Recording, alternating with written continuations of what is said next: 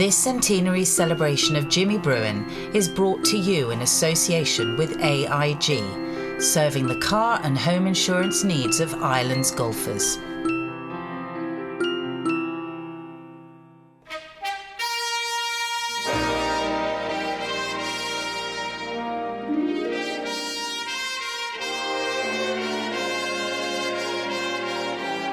You know, it's fascinating when you look more deeply into the history of Irish golf and where we've come from and all the foundations that have been laid. And uh, why is Shane Lowry winning a, an Open Championship? Why is Rory McIlroy so good? Why have people like Darren Clarke and Padraig Harrington and so many others, you know, prospered uh, as golfers? And there have been some amazing women as well. And, um, you know, that's set to continue now with the unions joining together and a greater unity. And given the fact that the Golfing Union of Ireland and the Irish Ladies Golf Union are the two oldest golf unions in the world, it is kind of special and it needs celebration and it needs reminding. But there is a future, and the future now will be Golf Ireland and that whole product, which will kind of start to evolve and is already evolving right now, which is to be celebrated. But um, that is a kind of a long winded introduction into my next guest who's a very important lady in Irish golf, I can tell you this. But she's uh, not only working for Munster Golf, so the Munster branch of the Golf Union of Ireland, and has been for many years now, but she is the mother of the reigning amateur champion. And I say hello to Margaret Sugrue. Hi Shane, how are you? Not bad. It's great to talk to you, Margaret, and uh, it's I, am sure it's been a fascinating year for all, all the Sugrues, and uh, just to see what James has achieved. I mean, it's a it's an incredible list of achievements in terms of his junior golf and progressing to where he got to, but to win the amateur, it's kind of the pinnacle for for any amateur, male or female, to win one of the real big ones, one of those ones that Bobby Jones won, and so many other greats, but can you describe your own emotion throughout the week when, when your son started to get through each match at Portmarnock last year? I can. Well, I went up on Thursday morning with Niall O'Shea from Cork Golf News, and I had said to him, I'll go home with you at lunchtime when he's finished his first match if he hadn't progressed. Mm. So he had progressed. Now, in the meantime, I parked my car in Mitchelstown. so then I met another guy, um, Goggles, we call him, James's friend, and I said, I'll go home with you tonight, Owen, if James doesn't progress. He said, Fine, I'm staying here, he said, until we get to the end.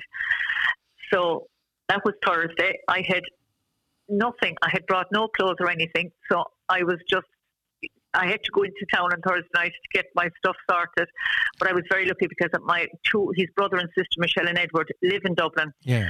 But Friday morning, I was, I, I can't describe how sick I was and nervous, mm. very nervous Friday evening, Saturday, and then for the final, extremely nervous mm. for James because of all the work he had put into it. And then things were great, and then things started to come the, go the other way. But thankfully, thankfully, he won in the end, which was absolutely fantastic for him, mm. life changing for him, Shane. Yeah, and for the whole family, People, like something such, yes. so, something so special to happen, and for it to actually come come true, and for it to go all the way as well. I mean, this was not over until you got to the thirty sixth hole.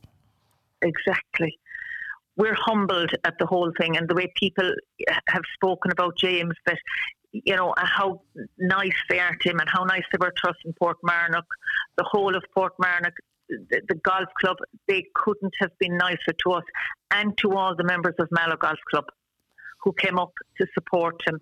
Yeah. It was absolutely very emotional. Yeah. I actually you know it was, it was actually very nice.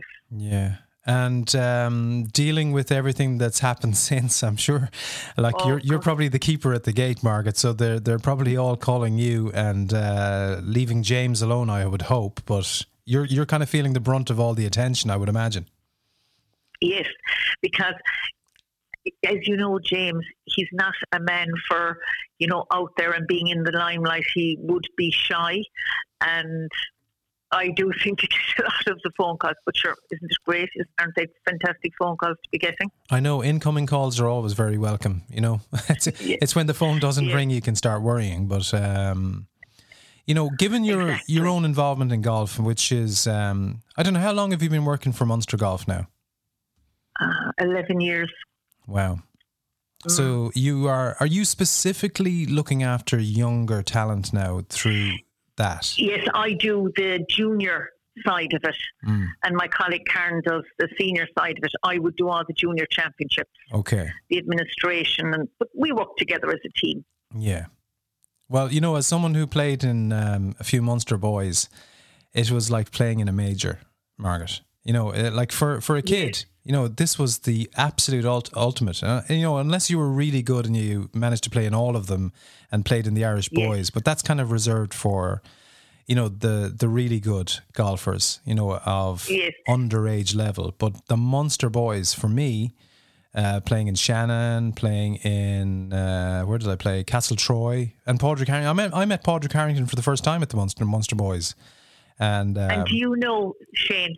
James never played in the Munster Boys. He Okay. was always away yeah, with the Irish squad. right. So therefore, he was kind of he was his talent was identified at that early, so he became part of the elite junior squad. Yes, at 15. And what was that like as a mother? Do you mind me asking? I mean, this all relates to the whole Jimmy Bruen thing, and we'll bring it all back to that very nicely now, very shortly. But just, you know, to bring it into the present day, you're a mother of a talented boy. And I mean, there are many mothers and fathers out there who have to deal with this. Um, because a lot of it is determined by the kid, the kid himself, the boy or the girl who wants it. Now, some parents want it a bit more than their kids wanted, but uh, that's another argument. But like, what was it like for you guys when it started to happen very quickly that he actually had a little bit of something extra?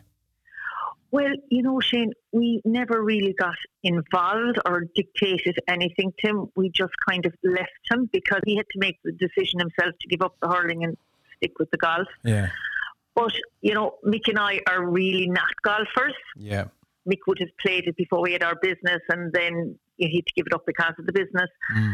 And then t- children came and things got in the way and things like that. But no, we really never, he was his own man. yeah. He plodded away and nice and quietly in the background. And, Yeah. you know, he did it himself.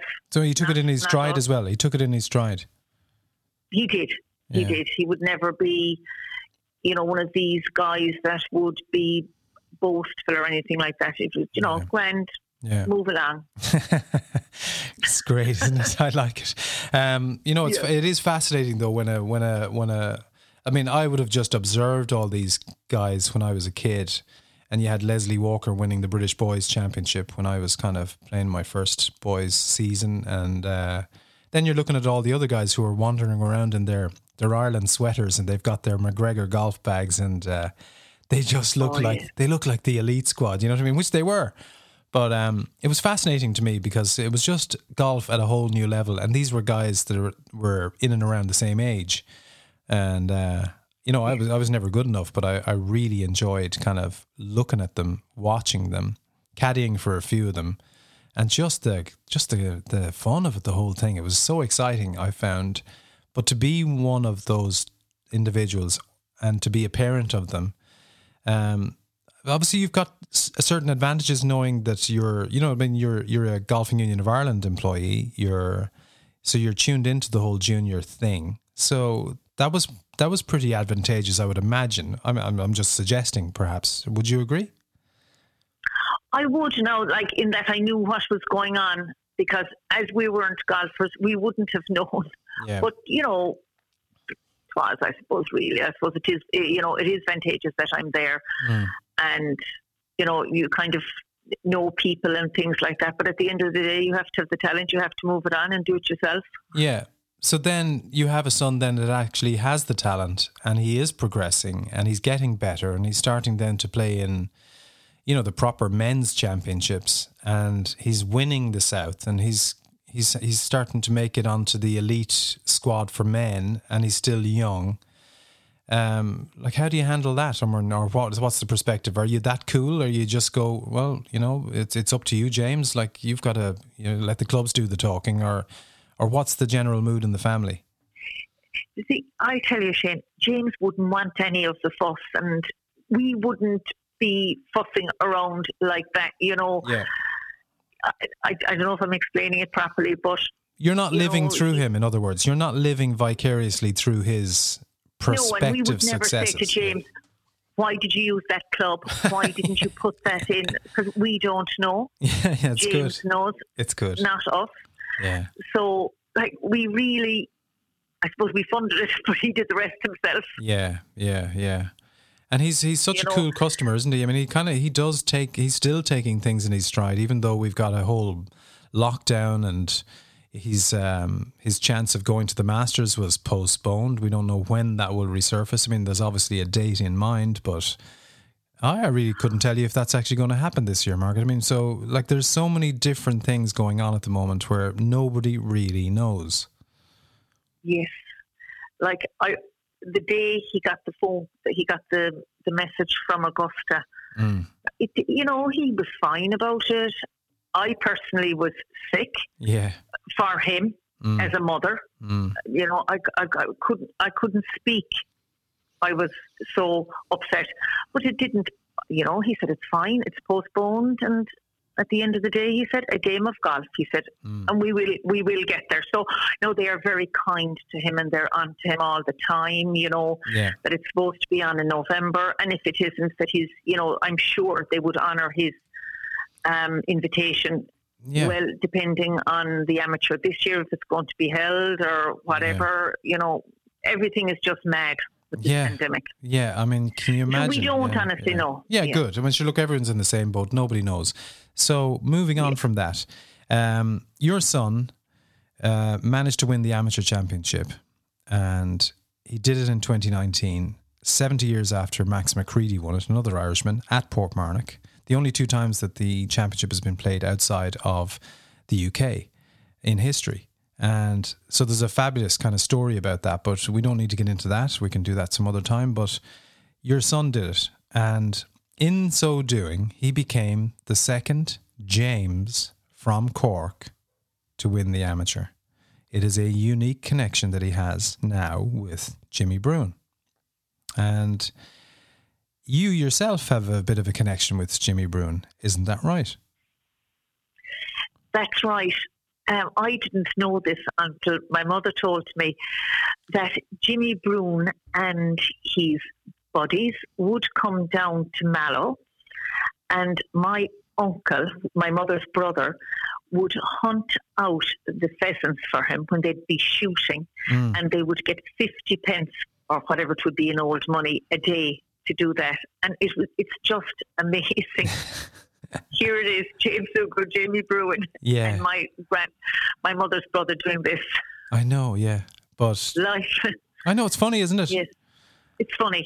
Uh, yeah, It's, it's, amazing. It it's is. amazing. It is, and that's the uniqueness of golf, really, in some respects. But I mean, you know, that's Cork life as well. It's like Irish life. It's like everyone likes to be outdoors, and some people have that, you know, a variety of pastimes. And Jimmy Bruen was certainly one of those who really did live a life where he fished, he hunted, he sailed, he loved family holidays, and he was a bit of a superstar in his spare time. And He uh, you know, just remarkable. And he was from Cork, which is very important, Margaret, very, very important. All very important. and if I can give you one more connection, and it is this Jimmy Bruen's mother, Her name was Margaret. oh my gosh, There you go. that's un- that's unbelievable. It's true. That's amazing. Yeah. So Margaret and her son James, and Margaret and her son James, two Cork mother and sons, both We're humbled. winning We're humble, Shane. the amateur. Margaret, I think we'll leave it on that note. Um, I hope to talk to uh, your son in a moment, but I know that you're a big fan of a certain American band. Would you like to tell us what that band's name is, and would you like to introduce this particular piece of music? Um, the Eagles Yes, and t- take it easy. very good. Here it comes. Margaret, it's always a pleasure. Thank you very much, Shane. Thank you.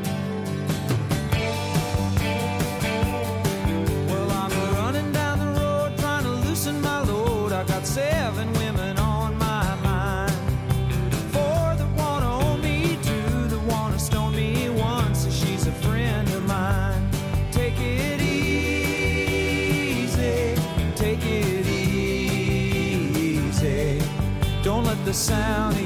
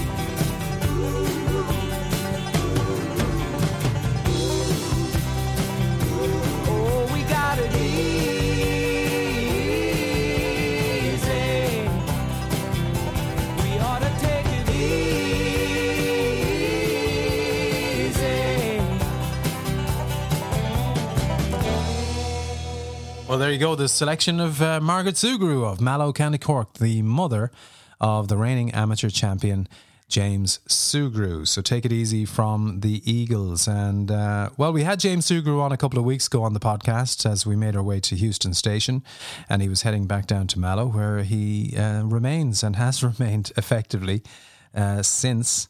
Uh, everything started to go into lockdown, and uh, that was around about the time of the um, the postponement of the Masters, if I'm not mistaken. James, March 13th. It was a Friday, Friday the 13th. Yeah.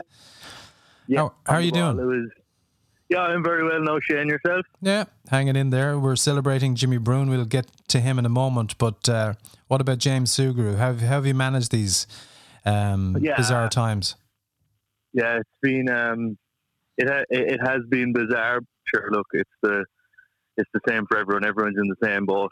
Um, I've been doing as much practice as I can here at home, and be happy to see the golf clubs reopening on Monday.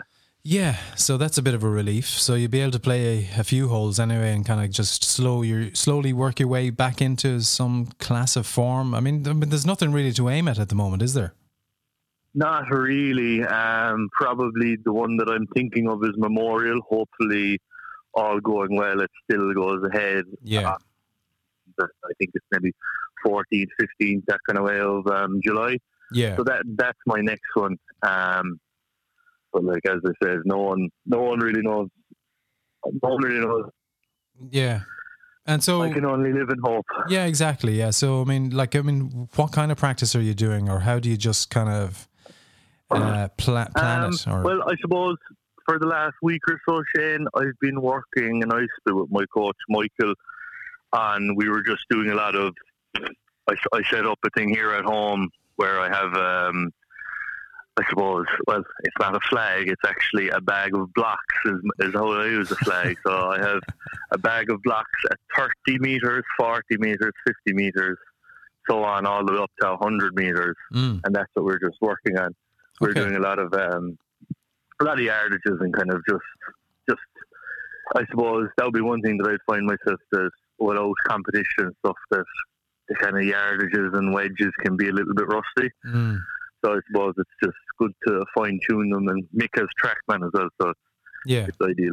Right, and uh, distance control, muscle memory, and I, you know, this kind of thing has to. You have to see the target. You have to believe your yardage, and then Yeah. you just got to let you know your practice take over in terms of just delivering without thinking about it too much. I would imagine. Exactly. I suppose the the goal is for every shot to just be second nature to just uh, stand up and just just swing. All right, good. Sounds like you've got a logical plan going there with um, Michael Collins, your lifelong coach, and uh, you're keeping it all local as well, which is nice. Nice to be home, I suppose, in some respects when you know that nobody else is playing and there's no, there are no competitions, so everyone's in the same boat. Yeah, it's um, it's it's it's obviously a very weird time, but as I said, it's the same for everyone. There's going to be no competitions um, in golf clubs and stuff. I know, and it might be hard for fellas to maybe find a bit of motivation. But look, all we can do is just keep on trying and just be ready for when for when the the time comes. Now, very importantly, we've been marking the centenary of uh, the birth of Jimmy Bruen, Ireland's first golf superstar, from your home county of Cork, and uh, a native of Little Island and Cork Golf Club, and representing Muskerry throughout. Uh, clubs that you know well through your own, you know, involvement in Cork Yeah. golf as a as a kid and into full amateur. Um, but what about just being another James from Cork. There's only two of you who have won the amateur championship and have played Walker Cup. It's kind of special. Yeah, definitely, definitely. Um, I suppose obviously growing up, we used to play the Jimmy Bruen down here. I I played in the Jimmy Bruen myself. Um, and then I suppose as I got older, I started to to learn who he was and what he had done, and that he was actually born, I think, in Belfast, really, Yeah. And then at a very young age came down to Cork, and I I hope he calls himself a Cork man. We're going to claim him anyway. Oh no, So, his, his um, dad is from Cork, and his dad was just working up in the bank for a co- could be a couple of years. I'm not sure exactly how long. Um, Okay. but no, his dad. Oh, definitely, he's yeah. definitely ours. oh, he's pure Cork. No, yeah, it's- yeah, yeah, yeah. Pure Cork man, brilliant. Um, no, it was yeah, it's great. And like even to, as I was saying to, I think it was Ma'am there the other day. I was saying to the, just to have your name on a trophy that Jimmy Bruen's name is on, Bobby Jones' name is on, is is brilliant. Like you kind of, you can almost kind of forget about it until until you're reminded of it. Yeah, yeah, it's a nice, nice thing to be reminded of, though, on occasion, and and certainly when you can remind yourself of it. You know, when you need a bit of a boost, can you just look at the trophy or Yeah. look at look at the record books, and you'll be there forever, James. You'll be there forever. Yeah, exactly. Exactly. He's um he's a great name and just delighted to be associated with him. Yeah, The famous Jimmy Bruen. there you go. Listen, uh, great talking to you, and uh, let's keep in touch. Um, I know you're a great man for the music. You have your Spotify going pretty regularly, as we uh, explored briefly a few weeks ago. So, would you like to pick the next piece of music and tell me why, what it is, and maybe who it's for? Yeah, I'm gonna go for an old school one in James Taylor, Mexico. Yes. Um it just reminds me of going to GA matches and golf tournaments with my dad years ago. He's a big James Taylor fan and he used to play this song quite a lot. Very good. And uh, do the, uh, do they not call you Sweet Baby James as a mark of respect? Yeah, well, I remember that. I remember Dad used to always say that to me. That you know his song where he goes yeah. "Sweet Baby James" and everything, and um, Yeah. yeah. he used to say that he named me after James Taylor. No, I'm not sure. I'm not. I don't know how true that is, but yeah, I like I like a few of his songs. It's very good. Ah, they're very good. All right, this one is especially for your dad, Mick, and for all your family as well. Listen, continued good health, and uh, we'll see you down the road, James Sugrue. Well done. Cheers, Shane. Thanks very much.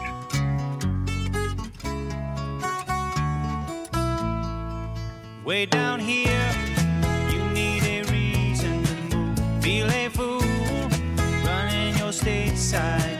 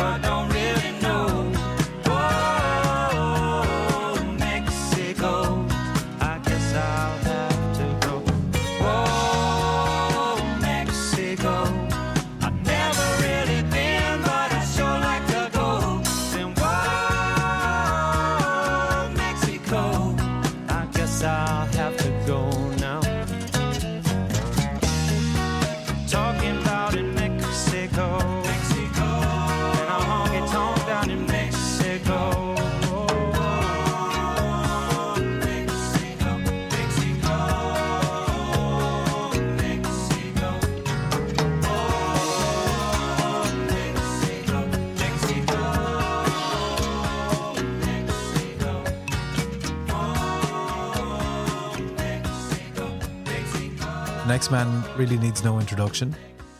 Uh, this little excerpt of a longer conversation that I had with him was recorded during the Open Championship at Carnoustie in 2007, which turned out to be just the most amazing week uh, for obvious reasons. Padraig Harrington won it. And earlier in the week, it was announced that Joe Carr, who kind of took over and just accelerated uh, immediately after the legendary Bruen kind of laid some foundations. But Joe Carr, it was announced, would be inducted into the World Golf Hall of Fame in St. Augustine, Florida later that year. So at the beginning of Open Championship week at Carnoustie, that was the big news.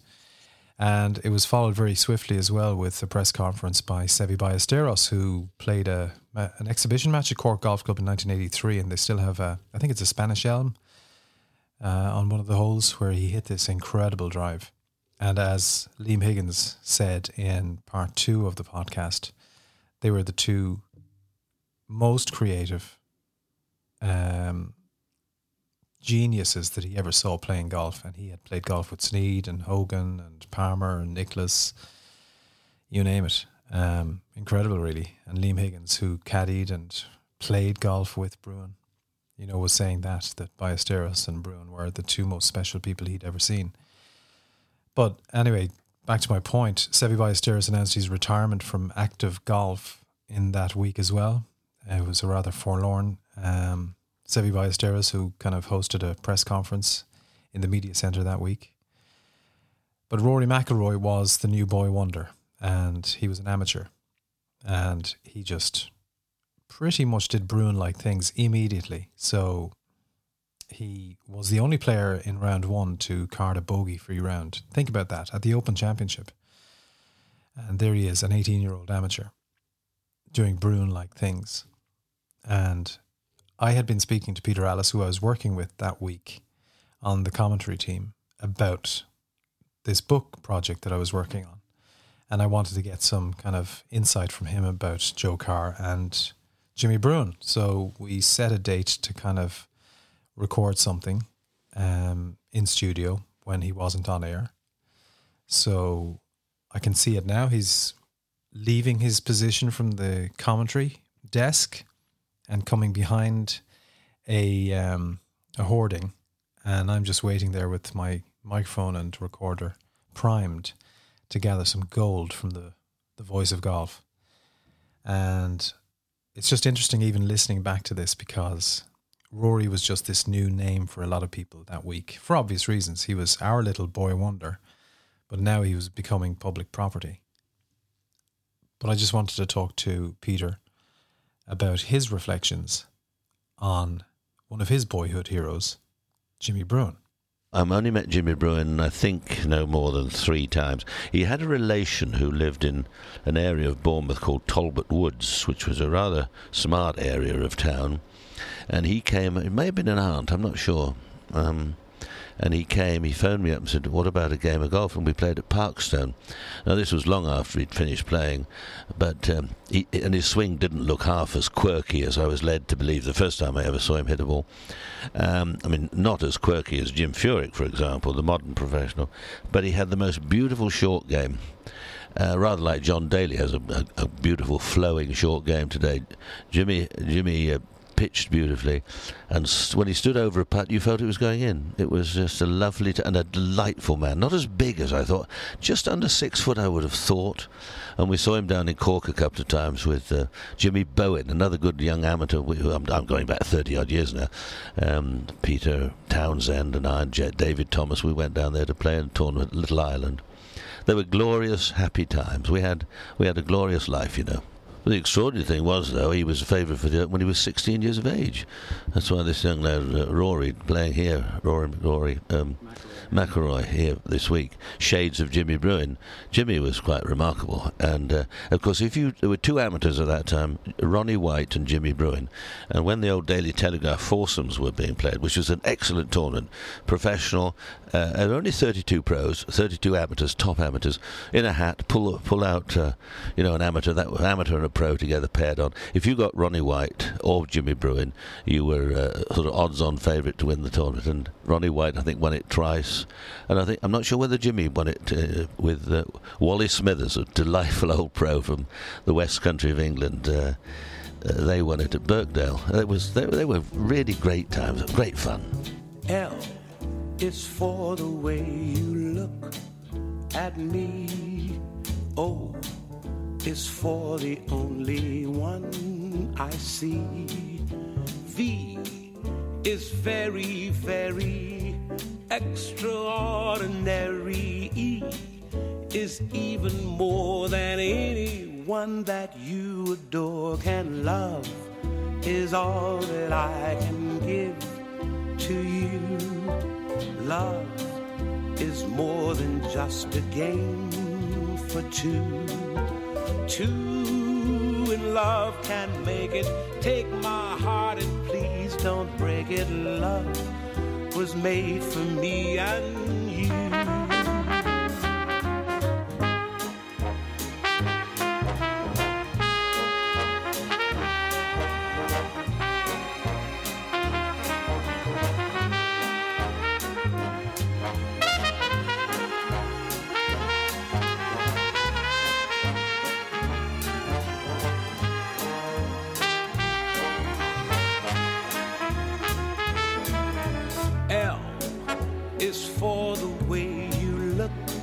At me. Oh, o is for the only one I see. V is very, very extraordinary. E is even more than anyone that you adore can love. Is all that I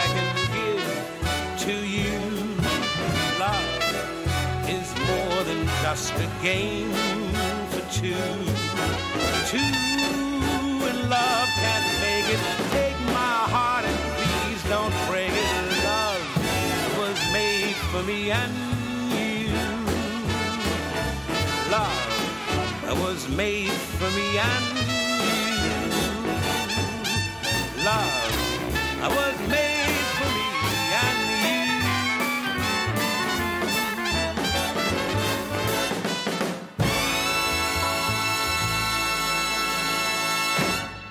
Brilliant to hear from Peter Alliss, and also very nice to hear the late Nat King Cole and L O V E. Well, there's a lot to love about what Jimmy Bruen did as a player and how he carried himself as a man, as a businessman, as a family man. And, you know, he was just a very interesting fella. I wish I knew him. I'm sure a lot of you wish you saw him, and you're not alone. One man who had the incredible opportunity to play him in an Irish Amateur Championship, the Irish Close, which was played in Killarney in 1963, was the late Brian Hoey. Fascinating man of Irish golf. Um, really great player. He and his brother. And Brian Hoey became the oldest winner of the Irish Amateur Close in 1984 when he was 50. And his son Michael carried on the tradition, still does to this day, of golfing excellence. Uh, a winner of the Irish Open Amateur Championship himself at Royal Dublin, and most significantly, I think, a winner of the Amateur Championship, or the British Am, as a lot of people like to call it, in 2001 at Royal Troon, which got him into the Masters. And uh, he's gone on to be a multiple winner on the European Tour and on the Challenge Tour, and phenomenal talent. But Brian Hoey, his dad, played Jimmy Bruen in the Irish Close. Now, Bruen was far past his best. He was holidaying, as he tended to do in Killarney. And they kind of convinced him to play. And he decided that he would honour that because he played a lot of his golf in Killarney. And he came up against Brian Hoey. So I let the late, great Brian Hoey pick up the story. He used to have, uh, uh, he used to operate a caravan at Killarney, Norman's course, the course that Norman knows. And the caravan was situated between the fourth green and the uh, sort of seventh tee. which was the the seventh was the short hole. You remember across the corner of the lake, and there was a, there was a, a, a pathway that ran from the fourth green, you know, up to the seventh uh, up to the seventh tee, and halfway down there was sort of we lay by, and Jimmy had his caravan in there. They had one or two nice little parties, you know. Uh, but no, nothing, no, nothing hilarious. And I played the championship, and to my amazement, uh, I was drawn against him in the first round. And of course, I what, am I going to do about this sort of thing? You know, Jimmy Bruen, etc., etc. And I didn't know his form, and nobody knew his form. And the wee guy, remember the, there was a wee man, a hotelier from Killarney, uh, John somebody or other. And I was staying in his hotel, and he says, "Oh, he says, he says you should beat him." He says he has, he's not playing, and his hands bothering him, etc. Anyway, to cut long story short, I, I played round with Jimmy against Jimmy, and he was getting a little bit frustrated because he's only sort of was given a wee thing like this here, and the frustration sort of came out. I was two up on him playing. Remember the whole Norm went down the hill, par five, up the sleepers in the bunker. That's right. Well, What I, was that? the- it's it's the uh, thirteenth the thirteenth hole, and I had a I was two up and I had a great drive down there, and I took another driver and I ran it up between the bunkers onto the green. Now Jimmy knew he was in trouble because he was two down, and out came the driver and he got it up here. That was the only time he had the driver out the whole round, and he hit it about 50 yards past where I was, right down in the flat, and then he hit a six iron clean over the green, practically lost the ball, and I'm three up. you see, and I managed to lose that game. What? How? I lost. Well, I, well, I'll tell you how. I played the 14th carelessly. Uh, I didn't have a good tee shot, and I reckoned that Jimmy, from where he was off the tee, he was too far left, but he could reach the green. I assumed he would get a four, which was a stupid thing to do, because he took five, and eventually I took six. He then got a birdie at the short one into the corner. He got uh, a birdie at the 16th. He uh, then got a birdie at the 17th. And uh, lo and behold, we come to the 18th, and I'm on the green, but I'm one down. I'm one down. And uh, uh, uh, yes, I'm, on- I'm on the green. I'm on the green to 18th, and he's in the bunker on the left. The one you're talking about with Joe Brown and the, and, and, and the heel mark. So Jimmy's looking at this thing, and I think this is a horrible bunker shot because it's level with the green, and you can't really use a putter. Or, uh, uh, Jimmy did use a putter, put it there. To a foot. to, a, f- to a foot, yes. He just putted it out. I reckon, sorry, I reckon you couldn't hit a sand wedge because you couldn't hit it easy enough, you know. And he hits, the, he, he hits us out to there. I did. And he beat me one up. And he played Fergie in the next round. Who's uh, Mick Ferguson? Billy. Billy Ferguson. Billy. WJJ. Oh, WJJ is up there, and I'll Mr. tell you, Malone. I'll tell you, Billy was very upset Mr. at the Mr. finish Malone. at the finish of this match because Billy Ferguson was two up and two to go on on Jimmy Bruen. And at the 16th, the 17th hole at Killarney, those days, a great par four down the, round the lake with a two tier green, if I remember right. And uh, Fergie bailed out, went way left off the, t- off the tee. No, sorry, Fergie was down the middle of the tee, right down the middle, 70, 80 yards short of the green, Norman. Jimmy was way over. He didn't want to get the lake. Jimmy was way over in the where there are trees now, way over in the left in the practice ground. And he fired this thing in and he pushed it onto the beach. So it looked all over. That was it. So the Bowl Fergie comes along and he's Fergie, "Mm, you know, Fergie, like this here sort of thing, you know, "Oh, geez, I've well, got your man now. And he played uh, what was, in Jimmy Bruen's uh, uh, opinion, a lousy, cowardly shot, he told me. He says, and I punished him for it. He says, Fergie tried to play a run up with a seven iron through the gully and up onto the green, slightly mishit it, stuck in the gully. So Bruen goes in onto the shingle and like that there, and there was a cloud of stuff, stones, boulders, no, not boulders, but small, there were, there were small pebbles like that there, there from the hole. Won the hole, and then Fergie went in the bushes at the 18th, and uh, Bruen hit a six iron at the tie hole to there To a foot. to a foot to a foot game over, and he found himself then in the semi final playing JB Carr. Jimmy Bruen. Jimmy Bruen, yes. I played JB Carr, and it was a ding dong battle, and a half a Kerry and a Cork were out watching in the, in the semi final. And it came to 18, and Bruen was uh, somewhere on somewhere in that bunker on the left hand side again, somewhere he shouldn't have been, chipped to about five feet, uh, uh, or whatever, chipped to five or six feet. Joe was just over the back of the green, chipped down to four feet. Bruen goes up, holds it, and then picks Joe's ball up. Didn't want to go any further. He said he was afraid Joe would miss it and it'd have to play, it'd have to play on. yes, he was gave the Joe. That was the semi-final because remember Joe beat Eric O'Brien in the final. Now beat Eric I mean- O'Brien. You look So up he to was see just, it. it was, he was Again- only playing it for fun, but he just happened to. He played it for fun, and he uh, um, he invited Fergie and me down. Then after he'd beaten Fergie, he'd beaten me in the morning, beat Fergie in the afternoon, and he invited us down to his caravan. And we're down there and we sat with Nell, his wife, and he we had coffee and cake and all sorts of nice things, you know. And a good old He's a chat. real gentleman, and he told me the stories about you know him hitting four irons of the rough were all rubbish. He says nobody can hit a four iron at a stuff that height. He says people thought because they played a drive in a four iron at the hole that I needed a four iron. He says you only need a wedge off my tee shot. know, well you, you, you would believe that, Norman, I suppose. You know, that's that's what he genuinely told me that. Now that was my experience of uh, of Jimmy. Great stuff. The other one it wasn't a direct experience. I was at Royal Birkdale.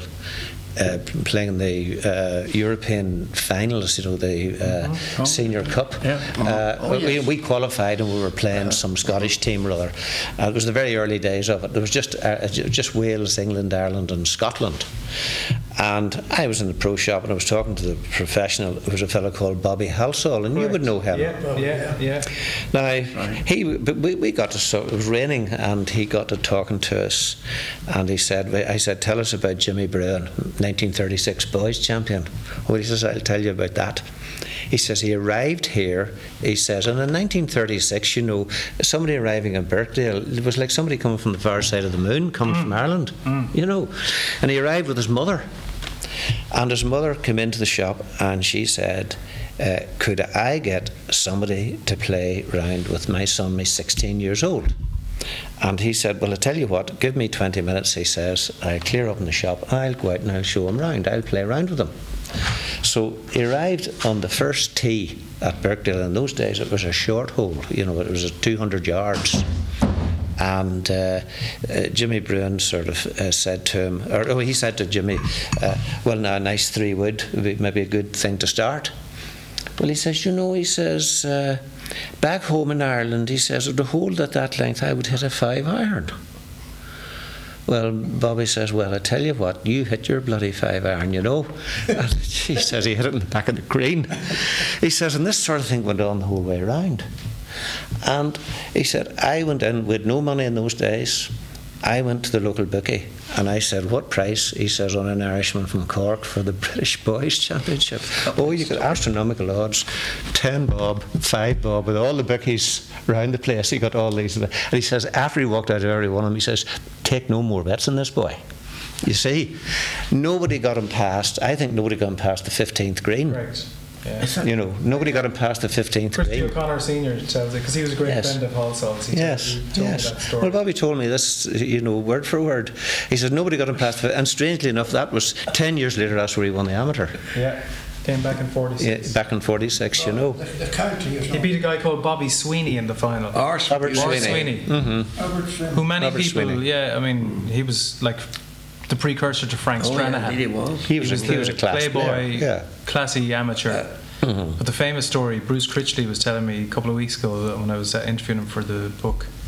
He said that um, in 1940, no, during in the late 40s, he lived in Florida and was a member of Seminole.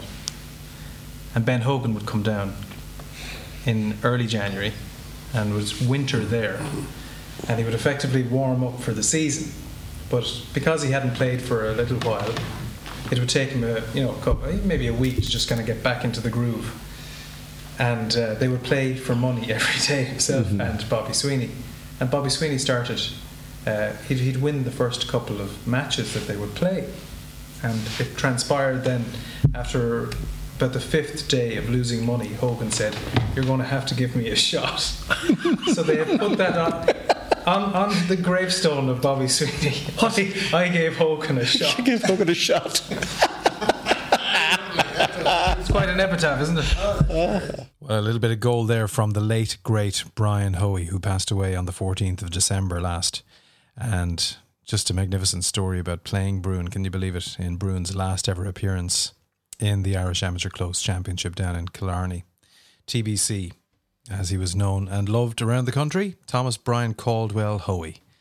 And uh, our sympathies go to his lovely wife Pearl and to sons Edward and Michael, who so many of us know through his own golfing exploits as a winner on the European Tour and on the Challenge Tour, and a former Irish Open amateur champion, and of course a winner of the Amateur Championship back in 2001. So his name is on the trophy there with the late great Jimmy Bruen, whose centenary we mark in this part five. And uh, this special centenary series of podcasts and the video which kicked it all off on the centenary date, the 8th of May. So, yeah, so many golden stories, so many great players, so many reflections.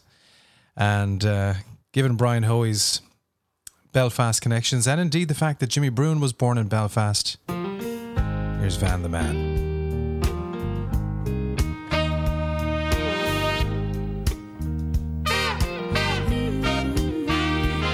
When it's not always raining, there'll be days like this. When there's no one complaining, there'll be days like this. Everything falls into place like the flick of a switch. Well, my mama told me there'll be days like this. When you don't need to worry, there'll be days like this. When no one's in a hurry, there'll be days like this. When you don't get betrayed by that old Judas kiss. Oh, my mama told me there'll be days like this. When you don't need an answer, there'll be days like this. When you don't need a chance, there'll be days like this. When all the parts of the puzzle start to look like they fit, then I must remember there'll be days like this.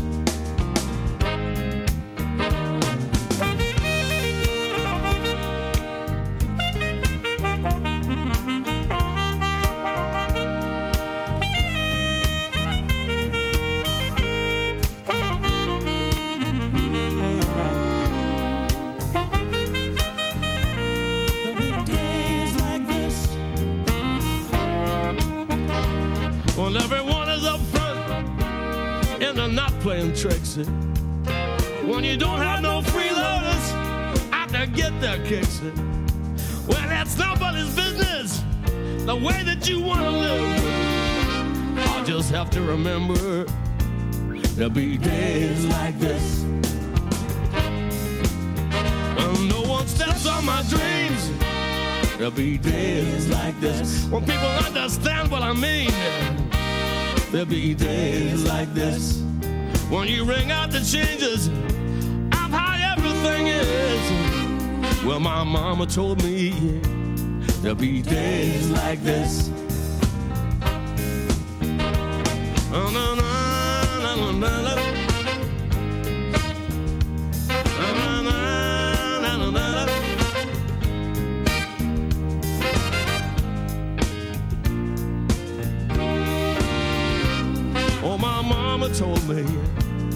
There'll be days like this.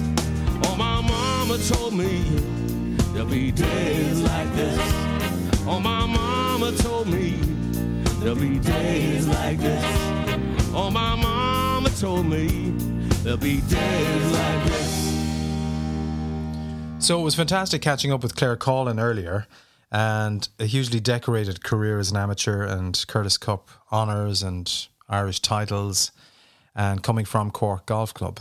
And we did make mention of the fact that she was captained on both t- occasions in that Curtis Cup side by another Cork lady and one of the great servants of the game and a lady of distinction, and that is Ada O'Sullivan. How are you, Ada? I'm great, Shane. Thank you very much. And these surreal times, very, very good. Thank you very much. Surreal is right, but I mean, what's real is that uh, you got a nice little honour from the ILGU at the start of the year, isn't that right?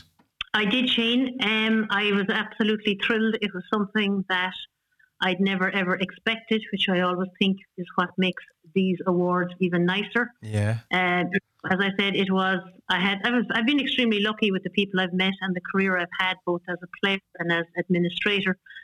And I have to say, you know, I do feel privileged and honoured to have been given that honour uh, of honorary membership back in, um, say back in January. So you know, it's, it's lovely. It's lovely to have, particularly when it comes from your peers, as I am, particularly when it's something that is comes totally out of the blue and unexpected. Yeah, and coming from Cork with its rich tradition in sport, but you know this is uh, a, a, great place for golf, as we've been kind of covering throughout the series. Um, you played girls international golf for, for Cork or for, for Ireland, should I say, and uh, and then on went on to, to play for the the full amateur home international team, and um, you know you've played in all sorts of championships, European championships, and it's something that's in your blood, but you've you've taken it a long way, Ada.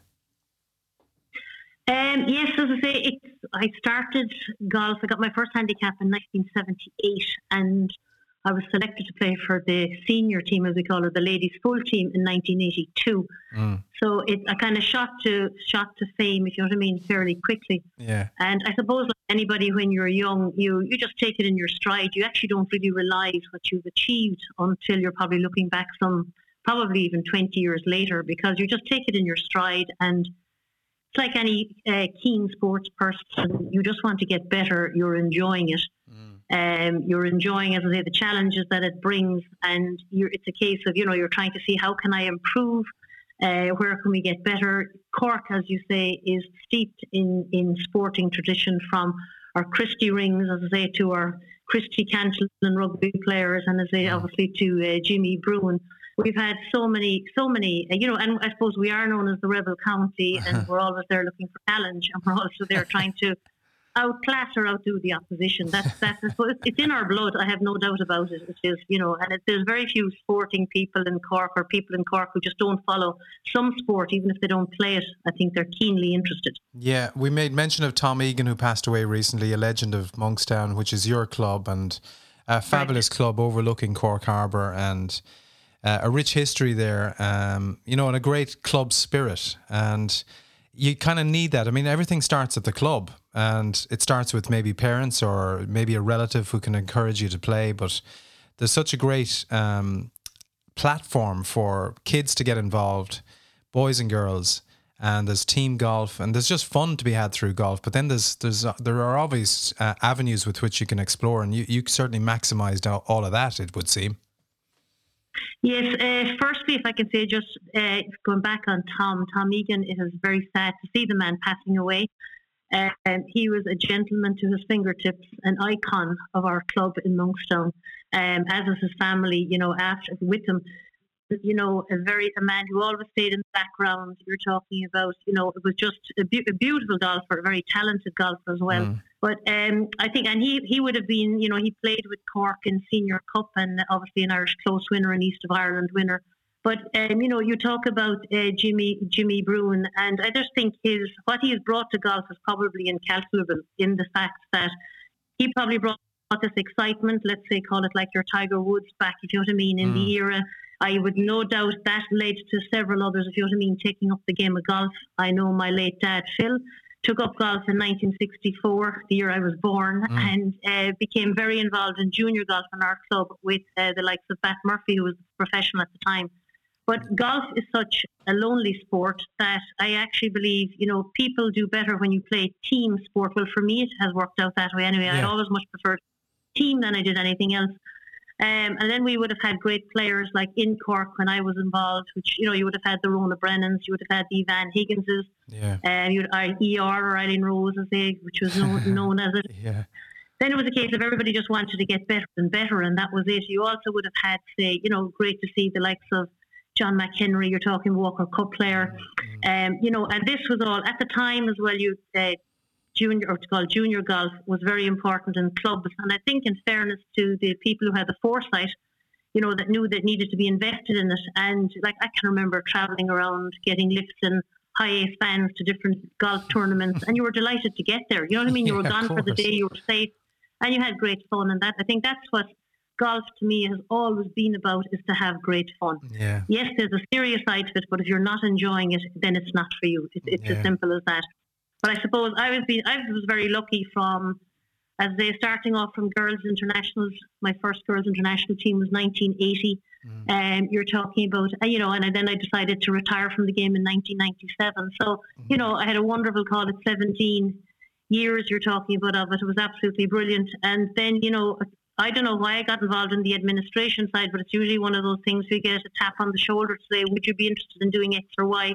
Mm. Um, and I suppose, you know, I did. I wanted to get involved with it. Junior golf was my love initially, and then it kind of just blossomed, do you know what I mean, from there. So, you know, I feel very privileged and very lucky because I can remember one time being told by um, the great Howard Bennett, who I'm sure you know, Yeah, and Howard was a great coach. Mm. And Howard was a man who revamped my swing for me. You know, he I said to him in 1991, I was putting in such hard work Mm. that I wasn't getting the rewards, and he had been employed at the time uh, by the GUI. And uh, went to Howard, you're talking about, and he said, you know, if you're prepared to put in the work, you know, he said, then you'll see, you know what I mean, the fruition. Mm. And I think that's the beauty of sports. I think any sports person, if you put in the work, you know, you have to stick with it. You will see, if you know what I mean, and you will reap, if you know what I mean, the benefits of same. And that's where I feel very lucky to have achieved. I went on and achieved more than, if you know what I mean, in, in my own way. But you know, did I ever think I'd become involved with uh, Vagliano trophies or Espirito Santos or your World Team Championships or the Curtis Cups? You know what I mean? Absolutely not. It was never something I had dreamed of. I'd wanted to become a professional golfer back in the mid 80s, but Mm. obviously recession and it wasn't the right time. Um, and then just in, in hindsight, I don't think I would have been ever made, you know, or cut out for professional golf. I don't think I was tough enough for it Mm. and that you needed to be. But uh, you know, golf has been a fantastic uh, sport for me. I've made fantastic friends, lifetime friends, and you know, I heard you uh, talking to Patricia Madill and to Yeah. as I heard sister Maureen Madill. You know, you take the likes of the Mary McKennas or the Claire Hourihanes you're talking about, or the Lillian Behans. These are all people who are great friends. You know what I mean to this Yeah, day. So, and brilliant. again, I feel very privileged to know these people. Yeah, oh, it's phenomenal. It is phenomenal, really. And um, you mentioned so many names there, but uh, if I can throw in one more, Anne Heskin and maybe her sister Una, um, you know, who I've just become a, a kind of uh, aware of just through caddying for my mother and different things in, in Cork. And it's been phenomenal just getting to know all these great ladies um, who give back so much as well, you know, and it's it's it's astonishing, and like I know that you were very well aware of um, Nell Bruen from a young age, I would imagine, because she gave back, Yes. you know, and after Jimmy's untimely passing, you know, she got heavily involved, and it was a it was a great release for her, I would imagine, just in terms of uh, putting her energies into the sport that her husband was so in love with and um, created such a magic with as well, you know. And he was he was the first icon. He was the first superstar of golf. But when he passed away untimely, um, you know, on the third of May, nineteen seventy two, it left a void, and I, I'm presumably it was a huge void for her. But then she gave back and became president of the ILGU, became president of the LGU, and uh, is still alive today. Will be hundred and two at the end of July. Unbelievable. As you mentioned, Nell, uh, Nell, an absolute lady and a legend, as you rightly say, in her in her own way. Um, I use the word lady because that's what she's always been. Always so great, gracious, always so welcoming. Always treats you with a smile. Um, always has time to chat to people. Um, and I have to say, when I got involved, as I say, in golf in, the late seventies, early eighties, um, I probably met Nell through my late mum, Mag, Mags, and. Um, you know, always a lady. When you think of Cork Golf Club, you just think of Nell, and, and you also think of Betty Ryan. But as Nell would have been my first person, you know what I mean, down there. And I can remember being um, over in in um, Royal Liverpool Golf Club when Nell was president of the LGU, Mm. and Princess Margaret was coming. Uh, you're talking about to visit. Um, at the British Open was on. That's the ladies amateur was on, and um, your championship. And Princess Margaret was coming, and I can remember just seeing the uh, outriders, and you're talking about the car coming, and Nell standing there graciously to greet her. And I just thought, what a proud moment it was for Nell, but it also was an extremely proud moment for me, the fellow Cork person. It really, really was. But um, Nell, as you say, gave so much back to the ILGU and then obviously advanced to the LGU, the Ladies Golf Union, which was the governing body um, you're talking about. But, you know, she's incredible. She's in the home down in St. Luke's, and Mm. that's where Tom Tom Egan had his, had his uh, Mm. last few years. But uh, I haven't seen Nell in a few years, but I did have a great chat with her probably about three years ago. And just as I say, still a lady. You know, I, I Mm. think, again, somebody that has just given so much back. Uh, any Cork person would say, yeah, they'll, they'll know Nell Bruen. You know what I mean? And Mm. what she has done, and her family as well. Absolutely. No doubt about it. Brilliant. Um, can't thank you enough. It's so great to to talk to you. Congratulations on the honorary uh, life membership of the ILGU. I know there's big changes afoot. It's all becoming unified, but the Irish Ladies Golf Union, uh, second oldest golf union in the world, and you have been a fabulous representative representative of uh, you know the whole ethos of Irish Ladies Golf, and uh, a great player, but a great administrator, a great captain and uh, great Cork woman too, Ada. So, uh, listen, thanks very much for joining me. And I, I do want to play a piece of music, so perhaps uh, you might introduce our next little piece. And um, I look forward to seeing you soon. But uh, what what are we going to play here? Uh, something that springs to mind, mind, Jane, I always love uh, from the life of Brian, always think on the bright side of life. Okay. think that people do. Yeah. Yeah, you got to keep it positive. You got to keep it positive. And uh, if I'll finish with one quote from Howard Bennett, which I'm sure you heard, and uh, it's something that Padraig Harrington lived by through his early days of getting coached by Howard. He says, "If you can do today what others won't, you will do tomorrow what others can't." Kind of brilliant. Uh, but always, always look on the bright side of life. Keep it positive, and uh, just put the head down and put the work in, and great things can happen. Absolutely. There's no doubt about that. The work goes in, the results will come. Thanks, Shane. Some things in life are bad, they can really make you mad. Other things just make you swear and curse. When you're chewing on life's gristle, don't grumble, give a whistle. And this'll help things turn out for the best. And always look on the bright side of life. Always look on the light side of life. If life seems jolly rotten, there's something you've forgotten, and that's to laugh and smile and dance and sing. When you're feeling in the dumps, don't be silly chumps. Just purse your lips and whistle, that's the thing. Hey, always look on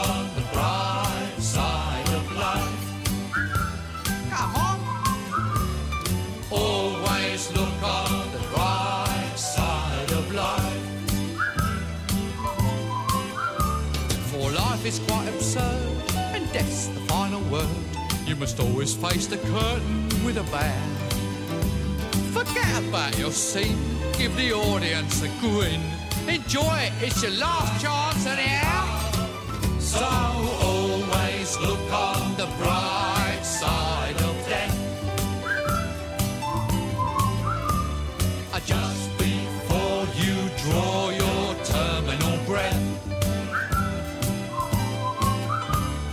Life's a piece of shit when you look at it. Life's a laugh and death's a joke, it's true. You'll see it's all a show, keep 'em laughing as you go. Just remember that the last laugh is on you. And always look on the bright side of life. Always look on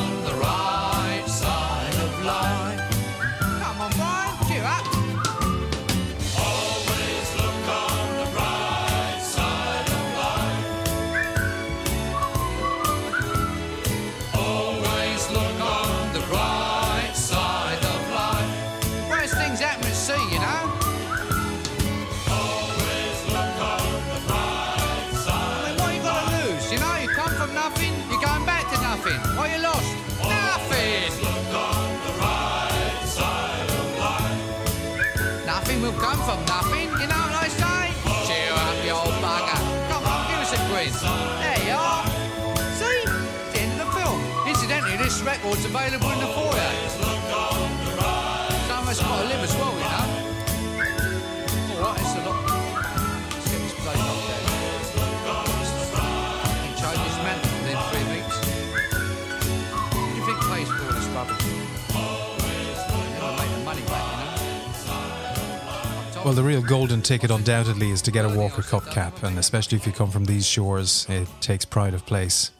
Uh, not many Munster men have achieved that, and one of the few is the great Arthur Pierse, who was the number one amateur in the country back in 1980, and a man who won four major titles on these shores, and latterly won the British Senior Open Amateur Championship back in 2007 uh, which was nicely timed given the uh, launch of uh, the book, Legends in Their Spare Time, uh, later on that year, in what turned out actually to be a phenomenal year for, for Irish golf on so many different levels. But um, Arthur uh, was in fine form when I spoke to him not so long ago uh, in the build up to this Bruen celebration. And we spoke about the importance of getting the nod from Great Britain and Ireland, which he had achieved before uh, representing the four-man GB&I team at the Eisenhower Trophy in Lausanne the previous year, but he got his cap in 1983 and uh, lined up against the likes of Jay Sigel and Brad Faxon and, well, obviously a really strong American team. Bob Lewis was there as well. But uh, it was a big moment for Arthur, the pride of Tipperary.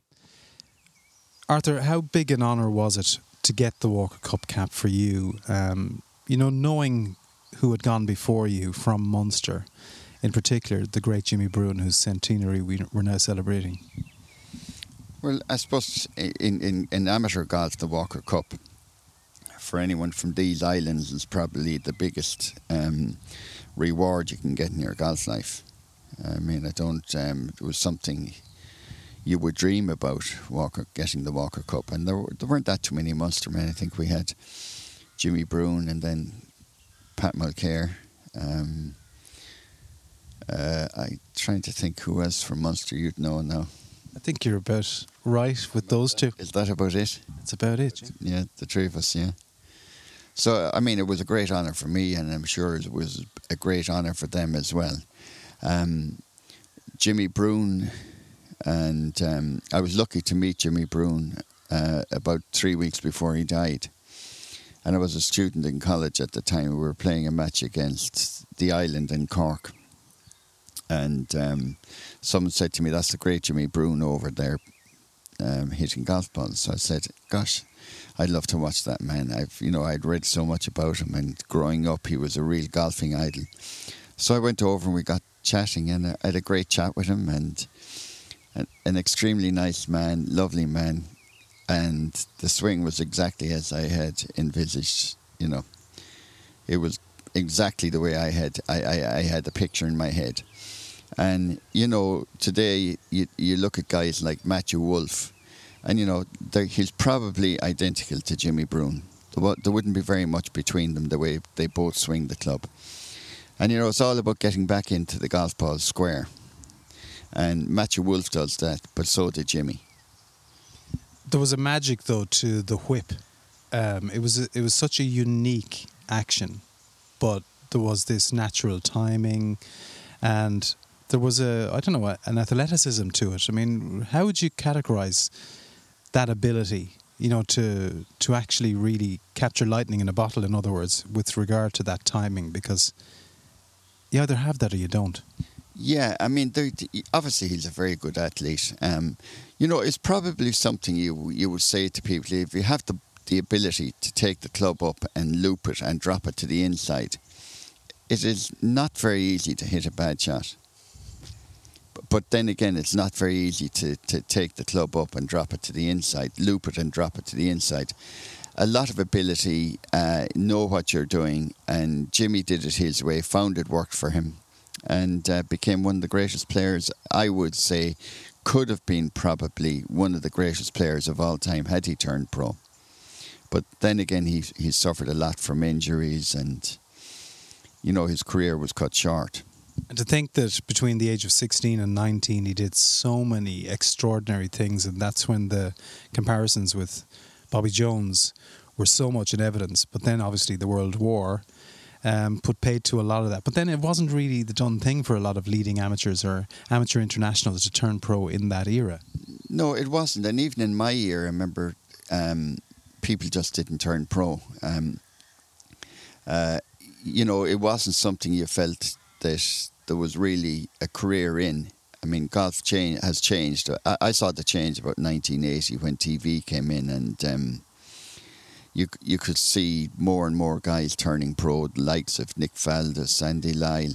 Otherwise, we would we could go to the home internationals one year after the next and find that out of the Scottish team, maybe two might have changed. English team, maybe three different, but half the team would be thirty plus.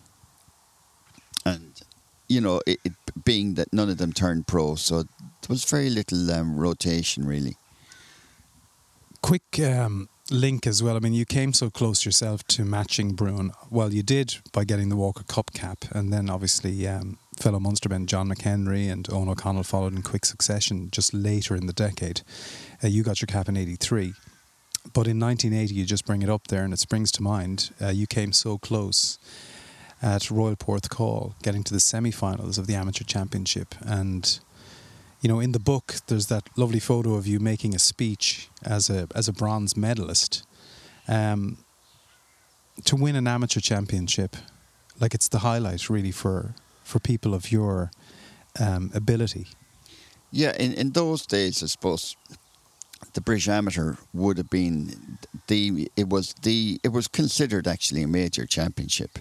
Um, when people won amateur championships, they considered them majors. Joe Carr always considered his uh, amateur championships as majors, and they were in the early days. Bobby Jones, all those guys considered um, his US amateurs and his British amateur championships as majors.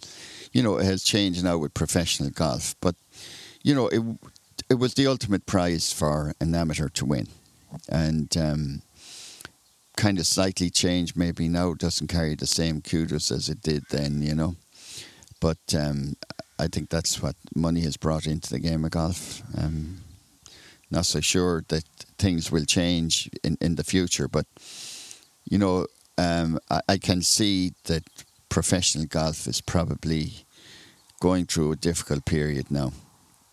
And so is professional sport in general. You know, I'm not so sure that things will continue in the same vein as they have in the past, you know. So maybe people will get back to enjoying playing golf for fun. Yeah, a bit more, um, how would you call it? Um, the purity of the sport needs to be celebrated a bit more, which is another debate. But just as we wrap up, because um, you're a career amateur and, you know, you had 99 caps for Ireland and you know, you won so many majors on the domestic circuit. You got to the semi-finals of the the amateur championship, as you said. Um, but then you got another lease of life as a senior, and to win in such a, an incredible year for Ireland, 2007, with Harrington winning the Open, Rory becoming you know the next Bruen, leading amateur, and then just taking off from there. Joe Carr getting nominated for the World Golf Hall of Fame. So many things happened in 2007, but you claimed your R&A title. You got the gold medal, Arthur. Yeah, I mean that was obviously you know. Um, I wouldn't consider it in the same bracket as the amateur championship, but to win any R&A championship is something that we would all aspire to. And I'm certainly very proud of the fact that I won the British Seniors. And, um, you know, it, it was great fun. I enjoyed it. I enjoyed my senior career then playing for Ireland and European Championships. And we played in a team, I think, for five or six years. We were unbeatable. Um, I remember we led the qualifiers in the European Championships by 26 shots one year. And I, I enjoyed that part of it. Playing senior international golf was good fun, very relaxed, and meeting nice people, you know. And just to finish, because Harrington is very glowing of you and your striking ability, and on record about your incredible uh, ability with the driver, especially, and the old wind, the old left or right wind. You just had a you had it on a string for some reason. You you were the Hogan of, of Irish amateur golf in some respects. Yeah, well, I mean, you know, I I learned. I, I remember in in Tipperary Golf Club we had a greenkeeper, Paddy Power, and he was the only one in Tipperary Golf Club. We had a nine hole course in those days, and I used to go out to the golf course very early in the mornings, and Paddy would have a ball, a, a line of balls teed up for me, and I every morning I made a point of hitting sixty drivers, and I suppose it became so good with the driver until the only time of the day I could practice my driving because um, we had no driving range and um, if members were out later on you couldn't do it. So we'd do it early in the morning and Paddy would collect the balls for me. But I enjoyed doing that. I did it every day and the reason I did it was Joe Carr, I remember Joe Carr telling me that if you want to be a great player you got to learn to drive the golf ball well. Um, I heard stories afterwards that that was the one area Joe's Carr's game that wasn't quite good, he, despite all the drives he hit himself. so, but he had every other aspect of the game off. But um, Joe could go anywhere, long and crooked. Yeah. Pleasure talking to you, Arthur, and well done on everything that you've achieved. Thank you very much, Shane. A.D. Pierse, Arthur Darcy Pierse. I remember reading in the uh, golfing log uh, one time because Arthur was, I think, five times the leading amateur at the Irish Open. Uh, he won three leading amateur awards at the British, uh, the Senior British Open, and let me see, he was uh, obviously a great amateur back in the day in 1977, playing in the uh, Open Championship at Turnberry, qualifying for that, and just a, a phenomenal amateur from these shores, but 1983, I suppose, was the big one because that's when he got the Walker Cup cap. So great to talk to him about that. Uh, the Americans won that one at Hoylake, where Rory won his Open, where Joe Carr won his amateur championship, and you know some rich connections between Ireland and uh, the UK with regard to the R&A championships and team competitions. But uh, the US were the winners of the Walker Cup in 1983, back in May, late May of that year. And the number one song in the US charts in the week of that Walker Cup at Hoylake was this from David Bowie.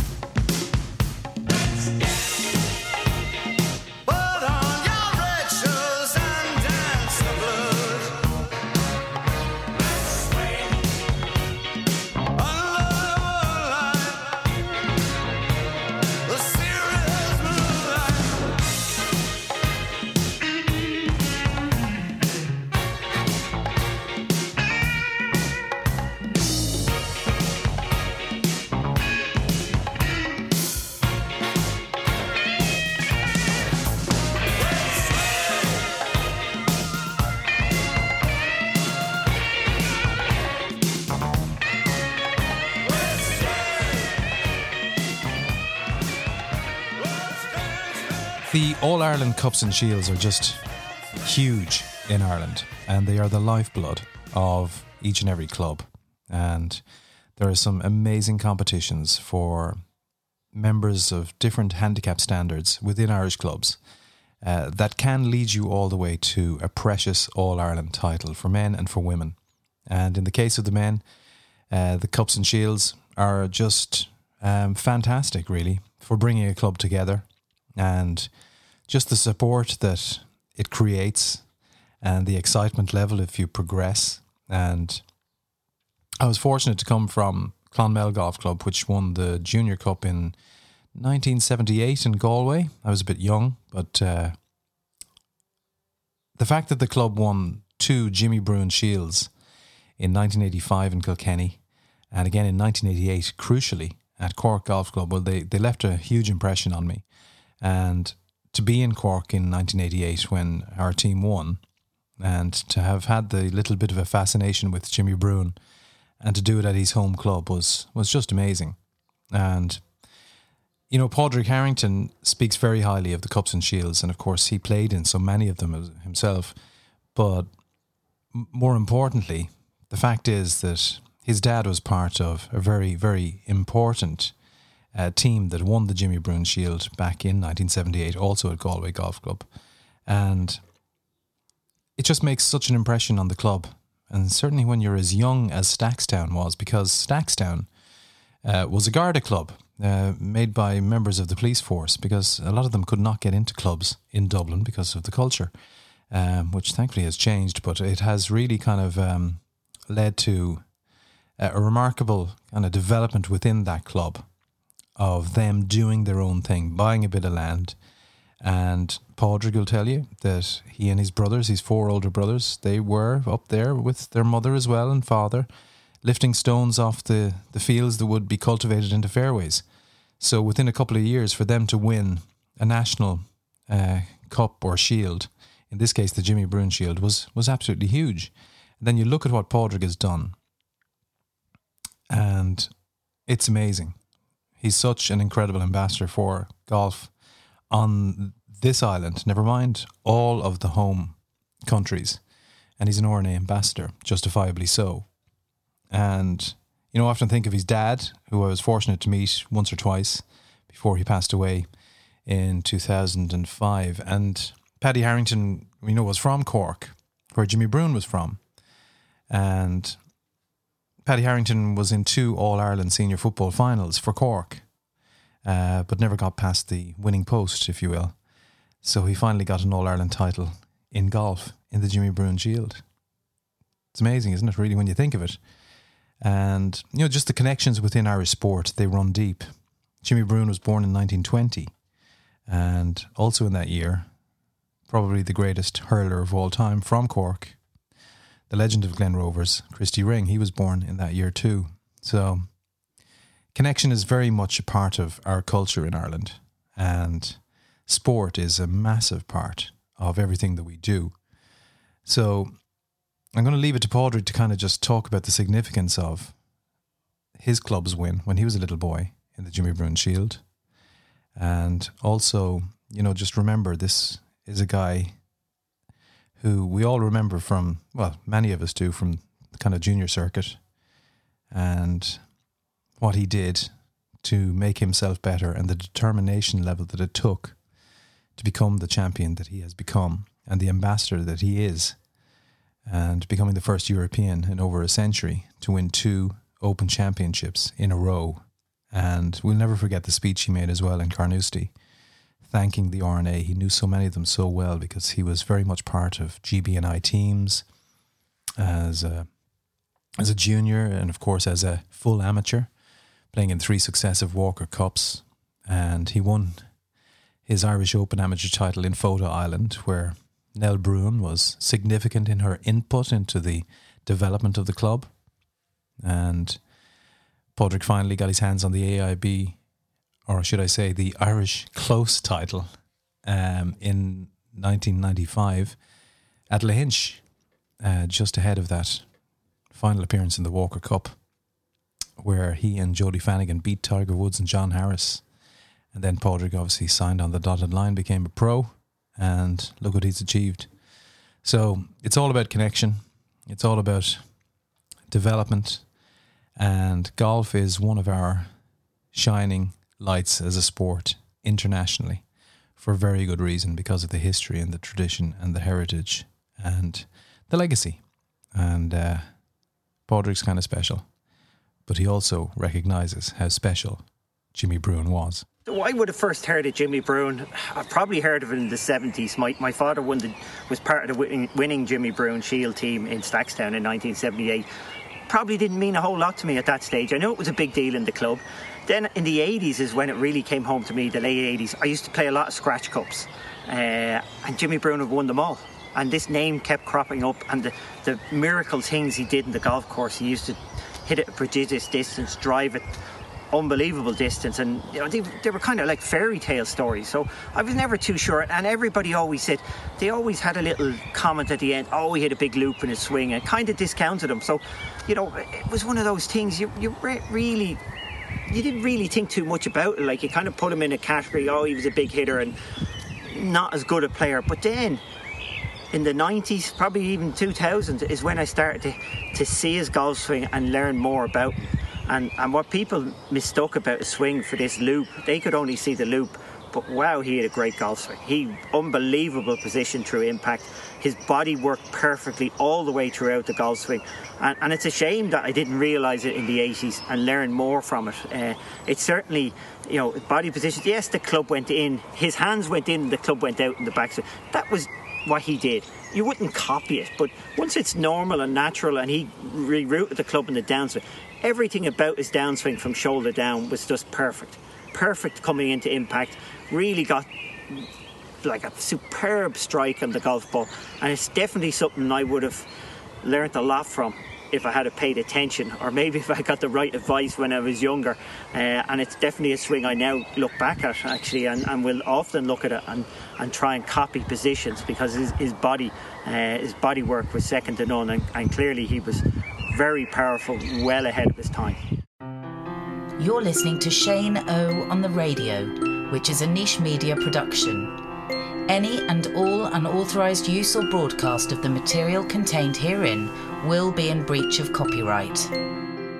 This centenary celebration of Jimmy Bruen is brought to you in association with AIG, serving the car and home insurance needs of Ireland's golfers. So Bruen was the boy wonder, and uh, what a boy wonder as well. Between 1936 and 1939, what he achieved was just just beyond belief, really. And he became worldwide news. And then we've had other boy wonders like Norman Drew, who we spoke to in part three. Phenomenal man who'll turn 88 uh, this month. And I suppose then you could look at the likes of Ronan Rafferty, who was part of um, our Bruen exploration in part two. And in and around that uh, period when Ronan Rafferty was this true boy wonder, there was another young fella in Cork making waves, winning the Irish Youths on a number of occasions.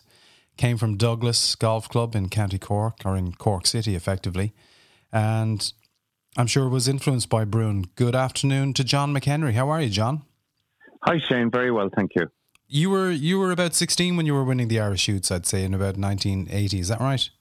That's correct. That's correct. Up in Clandeboye, I travelled up there. Um, obviously, uh, I was hoping that uh, I could, um, you know, do, do, well in the tournament. Started off with a with, with a great round, and you know, held, held my nerve, and uh, I think I, I think I pipped to the balls into the title that year. Yeah. So 1980, you're 16. The youths kind of um, that is really 18 to 21. Effectively, is when they usually kind of have youths tournaments. Bo- boys is up to 18. Um, so that was was that a surprise to you? Was it a surprise to anyone? I mean, you were obviously a low handicapper playing at a Douglas, and there was a lot of competition around the Cork area, so you were pretty tuned up. But still, to do it at 16 was kind of special.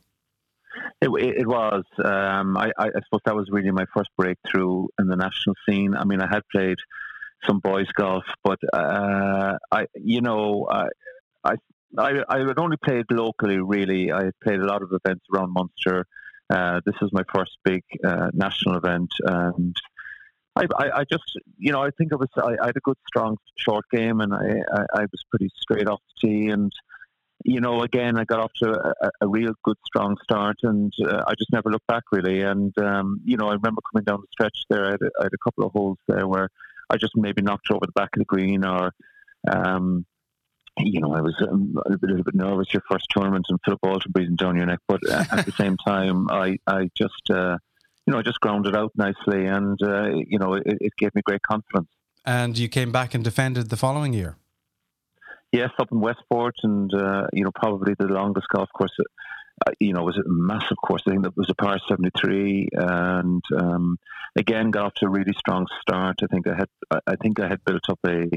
It, it, the weather conditions were very, very poor, and I think I think I built up a very uh, big lead after two rounds, and just pretty much uh, coasted in then uh, from there.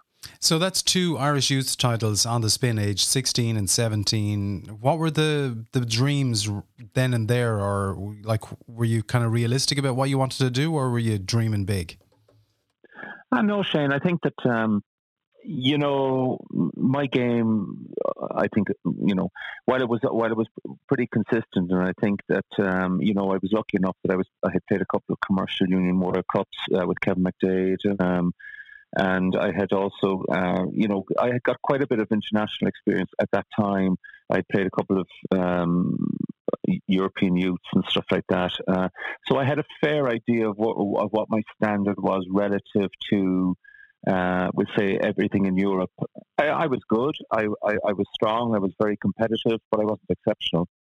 And, uh, you know, Colin Montgomerie was hammering around at that time, and you know, I mean, we, we would be trading blows with each other. Um, you know, I never saw Colin Montgomerie as the superstar he became. Uh, yeah. You know, but then likewise, I never saw myself, you know, as being very far behind him either. You know, so you know, I must have been decent enough, but but I, I suppose really what I what I was always, you know, my goal really with golf was always to try and just keep going and just trying to see how far can I go with the game. Um, and you know, I was lucky enough that I that, that I had that platform for myself, and I'm, I'm very grateful to my parents for that. But uh, you know, Bruen, you'd always have been looking at Bruen and, and his history. Unfortunately, I never met him, but I know I know the family very well. I certainly met his wife quite a few times, and you know, you know, those people, you know, obviously people who are long before your time. Um, you, you know, their their stories are magnified quite a bit, but certainly mm. Bruen was one of those men that just lived up to all the hype and expectation. And it's fair to say that he kind of really set the standard that anything could be achieved in golf, you know, and you could dream big, uh, no matter whether you were from Cork or from any corner of Ireland. That um, you know the big championships were there to be won. It's it's really down to the individual. I'm sure you'd probably go along with that. Oh, very much so. And you know, I mean, I've been fortunate in my own career. You know, an lot of the real superstars. They've come from very, very humble beginnings. Um, you know, so it it you don't have to you don't have to come up, be brought up on a pristine golf course with um, the ability to hit thousands and thousands of golf balls to targets all over the place. You know, you just have a, have to have a lot of ambition, a lot of creativity, and certainly a game that will stand up to pressure. And you know, I think in, in my time, you know, the game has changed quite a bit now, but in my time, you would have had Lee Trevino, you would have had Nicklaus, you would have had Ray Floyd, you would have had a lot of different players with, with totally unique swings. Whereas nowadays, it, it, you know, golf golf swings tend to be quite cloned. Um, you know, the technology has improved dramatically, but you know, you even have to look at Bruen's swing, and it was his own man-made swing, but it, but he was able to repeat it under pressure, and I think that's the hallmark of a great player. And coming from Cork, right, as a boy who I don't know. Legend has it you and Junior Morris and all these guys were playing pitch and putt. That it was it was begun early, but then as you graduate into golf, you know there's a there's a system in place and there's a confidence as well that uh, big things can be explored through golf and because of that system there are championships to play in there are levels from which to graduate and it must have been an incredible fun ride you know to kind of graduate slowly but surely, or in your case, fairly quickly and progressively uh, through the ranks. And there were there were there were always little mountains to climb, but uh, you, you seem to kind of handle that fairly fairly easily. Yeah, you know, I mean, it's it's it's funny, really. Um, you know, I suppose if, if, if we look at the period between 1980 and 87, um, you know, which which was probably my amateur career, you know, it was a pretty quick move from, we'll say, boys golf to youth golf. I would have played all of that th- through those years. Um, but then, you know, to try and make the senior team for Ireland wa- wa- was a, was a bit of a hurdle that took me some time. Um, making the breakthrough in championships, uh, you know, I seemed to start well and, and just not progress. And you know, I certainly would say that I, I you know, I would have had a, a couple of speed bumps along the way. Uh, I was also in America at that time, and it was a new experience for me. So, you know, in, in the sense of golf being uh, opening doors to be able to travel and to be able to experience new cultures and new ways of life and so on, it hardened me. And I think that ultimately, when I did succeed, I suppose uh, in in championships, um, it, it was it was a product of about five years of trial and effort, improvement, um, maybe uh, the hardship of, of failure, um, but but it, it just hardened me as a competitor. And you know, when I did have those opportunities, eventually, um, you know, thankfully, you know, in, in the south and in the Irish amateur, I never went to the 18th hole in any of my in any of my matches. Wow. So, you know, it, it, it, it I, I was playing strong golf. Yeah, and to be from you know obviously from Cork, but uh, the big target is always to win the South. So you you achieve that, but to win the Irish Amateur Close at Royal Dublin, eighty six. I mean, it puts you really in um, into the bigger kind of echelons, but it also kind of points to a potential uh, breakthrough at Walker Cup level. So that that must have been fascinating to be kind of in that in that zone at that time. Yeah, it's it, it's funny really because I had played I had played with the with the Great Britain and Ireland boys um, earlier, and uh, you know I, I you know I was winning Irish Youth Championships, and at that time you, you know the certainly the clock was very much looking at Britain in terms of talent. Like I should easily have I won three Irish Youth titles, and yet I never played for the Great Britain and Ireland Youths. You know, which I probably would have sort of it, it grinded with me. I'd won a European Youth Championship with Ireland as well. So you know, I mean, th- there's certainly I, I would have felt that. But then, you know, I never really thought about the Walker Cup until I went on that run. I, I you know, I knew I, I, I was playing well, but certainly, you know, winning those titles back to back, um, it gave me that platform. And at that point, uh, you know, Garth McGimpsey, who was probably certainly one of the dominant players in Ireland during that period, I would have potentially have just succeeded him. I, I kind of tipped him off the Walker Cup panel and maybe put myself on, on it. But you know, the Walker Cup itself, you, know, to me, the, one of my greatest achievements would have been winning the European uh, Youth Championship. Sorry, the European Senior Championship with Ireland. In and Owen, yeah. was- and Eoghan O'Connell was part of that team. Yeah. But but but certainly the Walker Cup, you know, in terms of history and pedigree and. Uh, I, I think just circumstance. You look at all the great players in the world; they've all played the Walker Cup. So I'm very, I'm very, very lucky. And indeed, Jimmy Bruen played it. You know, so I'm very, very lucky to be one of those people. How how how great was that for your family? And um, like your dad knew Bruen, and I presume your mum as well. But um, you know, to to have that link in Cork, to have won an Irish amateur close title, to play on the Walker Cup. I mean, you know, you'll have that forever, John, forever. Oh no, very much so. And you know, actually, my dad tells a great story that you know Jimmy Bruen was an honorary member of Douglas Golf Club. Now he he, he played all his competitive golf with Cork Golf Club, but um, you know, my father would regularly say that he used to go up to Douglas Golf Club to practice. And my father was a, was a big practicer in his time. He played off two handicap, but he would he would regularly practice out in the old third hole. Um, but you know he would be there maybe just as Bruen was arriving, and Yeah. you know Bruen would come around the corner and see him there, and would have to go off somewhere else in the course to practice. But you know, it, you, you know, like Jimmy Bruen was you, you know, just as Joe Carr would say, is, is one of the leading lights in the amateur game around the world. The name Jimmy Bruen is synonymous with golf around the world, and I think that uh, you know, coming from a small place like Cork, and, and and even you know, when I was achieving some success, you know, to be to be compared or, or, or certainly to be talked about in the same circles, you know, I mean, it's mind blowing stuff, but you know, it's a great honor. Um, and, and certainly would never have achieved anything like what he has achieved in the game. But but at the same time, you are coming from a small community, and that small community rallies around you as a Cork person. And you know, at the time of the Walker Cup, certainly, um, you know, it was my time, and, and, and Cork rallied around me, and, and it was just a tremendous experience. I think that Peter Alliss is commenting in the Walker Cup about the Green Army that came over to, to support me, you know. So, In Sunningdale, you know, yeah, there was something like 160 people from Douglas went over for it. So, Brilliant. you know, it, it, it really was. And, you know, I suppose you're caught up in the moment. You don't necessarily remember a lot of that stuff. But, but certainly when you reflect back on it, um, they, they, they're some of the most enjoyable times of my golfing career. Fabulous. And now you're you're back at Douglas, and uh, it's fantastic to be in your home city and to be giving back to the game. You know, at the place where you grew up, and after such a a fascinating career, um, you know, in golf. Uh, to be back home, uh, like there's got to be a lovely sense of satisfaction that you know because things, you know, everything is cyclical in some respects. And you know, especially when you become a parent, and you know, and you've got all those responsibilities, and you've got some very talented uh, young sportsmen uh, coming up through the uh, McHenry family uh, ranks. Uh, so you got to nurture that, but um, also very important to kind of give back to the, the the youth of Cork and the youth of the club, and to keep it going because these are very testing times, John.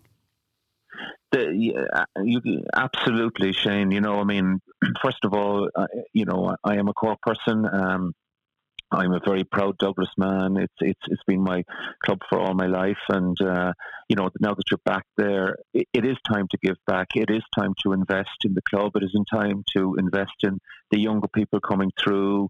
You know, I mean, nobody gave me anybody more satisfaction than watching James Sugrue win the British Amateur last year. I I got to know him. I was involved with the Munster interprovincial team the previous year, and I got to know him. And what a gentleman! But you know, I mean, it, it is about giving back, and it, and it is about maybe you know passing batons, and you know maybe passing on a little bit of experience, but certainly um, trying to improve. Uh, you know the game of golf in, in any capacity, and I think that more and more, you know, w- we are changing. Golf is changing generations now as well. You know, so uh, the game of golf is changing with it, and uh, you know it, it is important times. But golf, we only have to see what's happening at this moment in time with COVID nineteen, and the and, and the reality of golf being one of the first games to come back, and the passion that people have to come out and play again. It's just wonderful. It is. It is. Well, listen. Um, well done on everything and what you achieved as an amateur in those Bruen-like ways.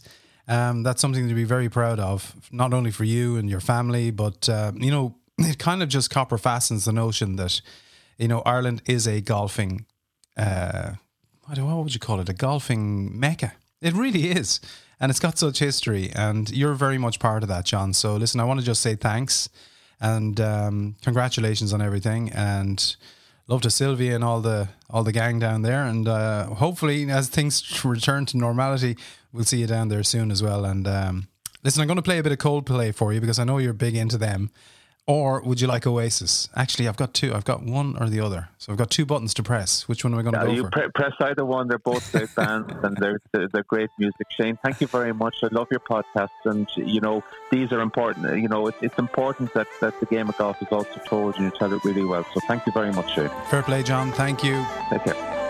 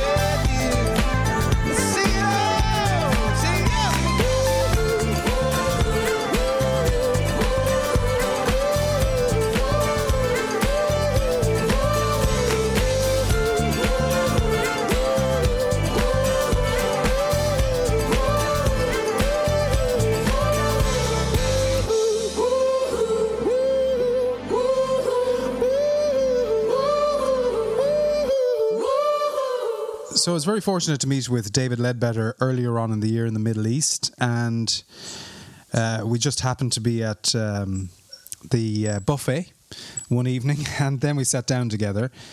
And the, the conversation immediately turned to Irish golf and Irish golf swings, but in particular Jimmy Bruen. What what is your fascination with the swing of Jimmy Bruen, David? Well, the first first first thing I heard about Jimmy Bruen was actually I was reading John Jacob. And I've, you know, I've always been a bit of a history buff, and I've actually got a, a amazing collection of instructional books going back to the 19th century. And so, when John Jacob said his mother took him to uh, Royal St George's to watch Jimmy Bruen, and I think left after three holes after a couple of profanities, his mother grabbed him out of there. So I thought, well, see something about this fella. But and know, I, I saw the swing many years ago, and you know, I've always been a big believer in my philosophy through the years, whether it be a, a Faldo or an Ernie Els or a Nick Price in particular, of, of, of backswing being on one plane and then going on to a shallower plane. And so when I looked at Jimmy Bruen, I said, "My goodness!" I mean, and you know, I heard, I, I, I've read about him and the just distances that he hit the ball back in the day with that equipment. Uh, so I, I sort of looked into it a little bit more deeply, and and you know, there are there are there are swings which I like. In fact, you know, I wrote a book called The A Swing, and um, a few years ago, and it was ideally, if you look at most amateurs who sort of you know give it the old flat plane on the backswing and the over the top plane on the downswing. I mean, those swings, uh, the Calvin Peetes of the world, if you will, the Nick Prices, uh, uh, the, the Jim Furyk, where the club gets steep and then shallow. Because I mean, and it, it pretty much follows what baseball players do in batting, because you know they get the bat up in the air and then they, as they as the pitch comes, it sort of bat shallows onto the plate and the ball's coming. Uh, but so I, I just uh, it was really interesting to me. I mean, it was, uh, and and if you look today, I mean, you know, they've got this young player Matt Wolff who actually there's some similarities there. Matt Wolff maybe uh, may look a little bit more dynamic, but yet, I mean, if you the beautiful thing about Jimmy Bruen was the fact that you know coming down, he had such a perfect play, and I I felt that you know his swing, the the the upness and the acrossness at the top, gave what I call life to his swing. I mean, he had such fantastic rhythm, and so he was able to sort of create that motion, which enabled him to sort of get the club into such a great position halfway down. And you know, we actually, you know, um, Shane, I worked a little with this with with Lydia Ko. When Lydia Ko came to see us, uh, Lydia had a sort of a one plane type swing, and she faded the ball. And I and you know she already was a really really good player. Won a couple of Canadian Opens, I think, as an amateur. But I said to her, I said, look, if you want to, if you really want to perform, I think in a game of golf, I mean, you need to add in probably 20 yards. And so we got her steeper and we got it shallower, and uh, absolutely, she put on 20 yards. Her iron play was phenomenal. She already had a great short game. And you know she won 13 tournaments, including two majors. But the ironical thing was her father didn't like the look of the swing. Okay, so and you know it's it's sort of form over function, isn't it? You know what I'm saying? And so it's like okay, you look at Jimmy Bruen, and I mean, you look at it, and it's not a classic golf swing, nor is it Jim Furyk, but you look at the the repetitiveness of those swings and the, the ability they have to understand where the club head is.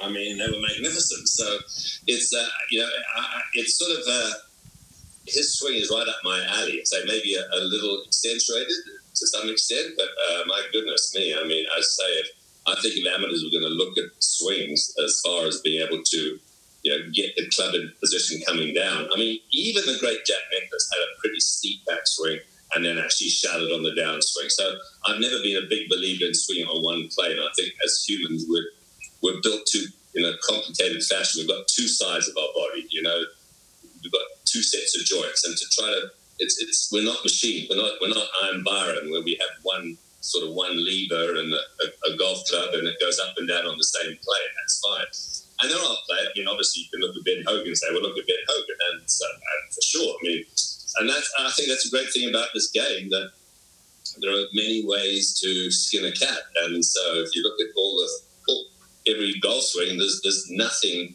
There's no two swings out there, especially amongst the top players, that's for sure, that are, are identical. It's impossible. I mean, you, could say maybe Adam Scott and Tiger Woods in the early days, there were a couple of similarities, but even there, there were some differences. So we're all we're all unique, we're all different, and uh, a swing is like a DNA, really. I mean, it's like you know, you could tell somebody from 200 yards away who, who that is swinging just just by their mannerisms and the way the way they move and their tempo and so on. So in effect, your your personality should be reflected in your golf swing. It certainly doesn't. It doesn't do any harm to have a bit of personality because you need to be. Well, you need to have kind of um, control of your own essence sometimes. I mean, you do need to have things technically correct to a point. But if, if your character is not represented in how you perform, uh, it can break down. Or, or, or have I got that right? No, no, you're 100 percent right there. I mean, it, it's all about look. I mean, are you trying to create this perfect golf swing? I think the problem is today with all the technology and all the biomechanics stuff around. Uh, don't get me wrong; it's very interesting, but you know, there's no ways you can actually produce this swing, which is like a carbon copy of somebody else's. And there's just no way. I mean, you look at look at look at your great Eamonn Darcy. Look at look at Miller Barber. I mean, you know, I mean, Gay Brewer. I mean, you know, you've got swings which are unique there, which which performed, and that's what it's all about. In the end, it's like, well, how does it perform? You know, how, how much belief does a player have in their own technique? How much do they understand their own swing? As I say, no matter what your swing is like, you've got to own it and understand how it works and know things go wrong, how to get back on track. So, so we have to be very careful. I think at a young age, yes, you can you can you can develop swings and you can develop techniques, and technique has no question has got better over the years. I mean, we're seeing youngsters, you know, from the age of six and seven and so on, go to academies and developing swings. I mean, you know, we're involved with a group in Korea called Golfzon. They've got a they've got this facility there called Zoe Maru, which is like an Olympic training facility for golf, and they've got hundred young people there from the ages of about ten to eighteen and then you, you've got these golf swings, which like, wow, I mean, really pure, pure, pure, you know. So if you, you can develop at a young age, but I mean, a lot of times, I mean, some of these players, probably the Eamonn Darcy of the world, I mean, you know, or a Graeme McDowell type player, or hey, you go back to Trevino. I mean, you know, they find ways to sort of get the ball moving on the trajectory they wanted to go, and uh, you know, they obviously unbelievably successful. It was interesting listening to Eamonn Darcy, though, on episode two or part two of this uh, Bruen series because he said, look, it's all about owning your swing and it's all about ball flight. The ball never lies. And John Jacobs would buy into that and he, he, he was a proponent of that for forever. But the other crucial thing is you need to be able to chip and putt too. And and Darcy made himself the best chipper on the European tour for a period, and they would all bow, you know, at the altar of Eamonn Darcy. And I'm talking about Seve, Langer, Faldo. They would all check out how he did it because he he had. You need to own at least one part, and Ronan Rafferty reflected on that as well in in part two. Because you know he had the quirky Irish swing, but he had a lot of control over it, and he became European number one. Um, So it's not about textbook perfection, is it? No, it's not. Uh, it, it really isn't. And uh, how did David Feherty describe Eamonn's swing as an octopus falling out of a tree? I think it was. I remember. It's quite funny, but you know. and So I'm sure if, if was, uh, if he didn't have the self belief that he had, or any of these players with different swings, shall we say? I mean, you wouldn't hear of them because I mean, it's it's not all about you know, uh, what, what a nice looking swing. I mean, there's a lot of nice looking swings. I mean, if you go back in the day, I'm you know dating myself a little bit, but not much. I mean, you know, one of the greatest, one of the great swings was Tom Purtzer. Okay, now Tom Purtzer had an unbelievable golf swing, but I mean, tipping and putting, I mean, it wasn't his forte at all. I mean, what you know, people love to get mesmerised standing on the range watching. And then you know, you go back to a player, you know, great ball striker, great swing, and you know, you think in terms of uh, you know, only one uh, one major, Tom Weiskopf. I mean, you know, you speak to Gary Player, he'll tell you, listen, ball striking wise, I mean, there was no comparison between him and his sort of you know compatriot Jack Nicklaus. You know, but I mean, the fact is, look, it's more than just the golf. You know, it's it's the six inches between the ears, which is the big thing. No doubt about it. And just to finish on Jimmy Bruen, because, you know, anyone who saw him play and anyone who was intimate with him in terms of golf in Cork Golf Club and beyond, they all remarked about how he had just the most beautiful touch and phenomenal chipper and putter and, and a really confident putter. Um, but he did have that kind of special action. And as we mark his centenary, perhaps a, a final word about, you know, Ireland's first golf superstar, David Leadbetter. Yeah, as I say, he he sort of had it all. and It was just a shame that he was born maybe a few years too young. And I mean, obviously, turning professional back in those days, there wasn't much in it. And from a from a uh, earning earning money stand from an earning money standpoint, and so it was it was a shame really because uh, he really, you know, as I say, if he'd been born a few years later, who knows what would have happened. And uh, it's, uh, but certainly, I mean, look, it's it's like you know, you looked at the great Canadian player Moe Norman. You know, as, as the years go on, you know, the stories and uh, you know they, they become part of folklore. And so I think that uh, you know Jimmy Bruen obviously is uh, uh, some he's going to be talked about forever in the game of golf, and just from his uniqueness and obviously his great ability and the fact that very few players hit the ball as far as he did back in the day. I mean, there were a couple, but nothing. I mean, today everybody hits it a long way, but back then with that equipment. I mean, just incredible what he was able to achieve. It was just a shame, really. We never saw, didn't see him long enough, really. And uh, obviously, injuries blighted him. And uh, but it's uh, it's really interesting just watching and uh, looking at old film of him and so on. And uh, seemed a really nice man as well. David, always a pleasure, and uh, let's keep in touch.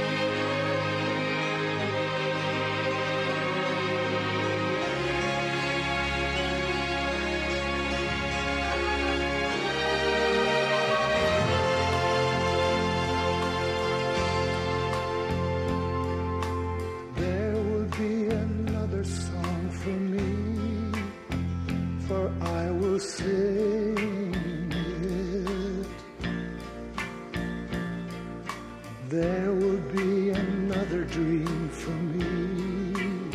Someone will bring it. I will drink the wine while it is warm and never let you catch me looking at the sun.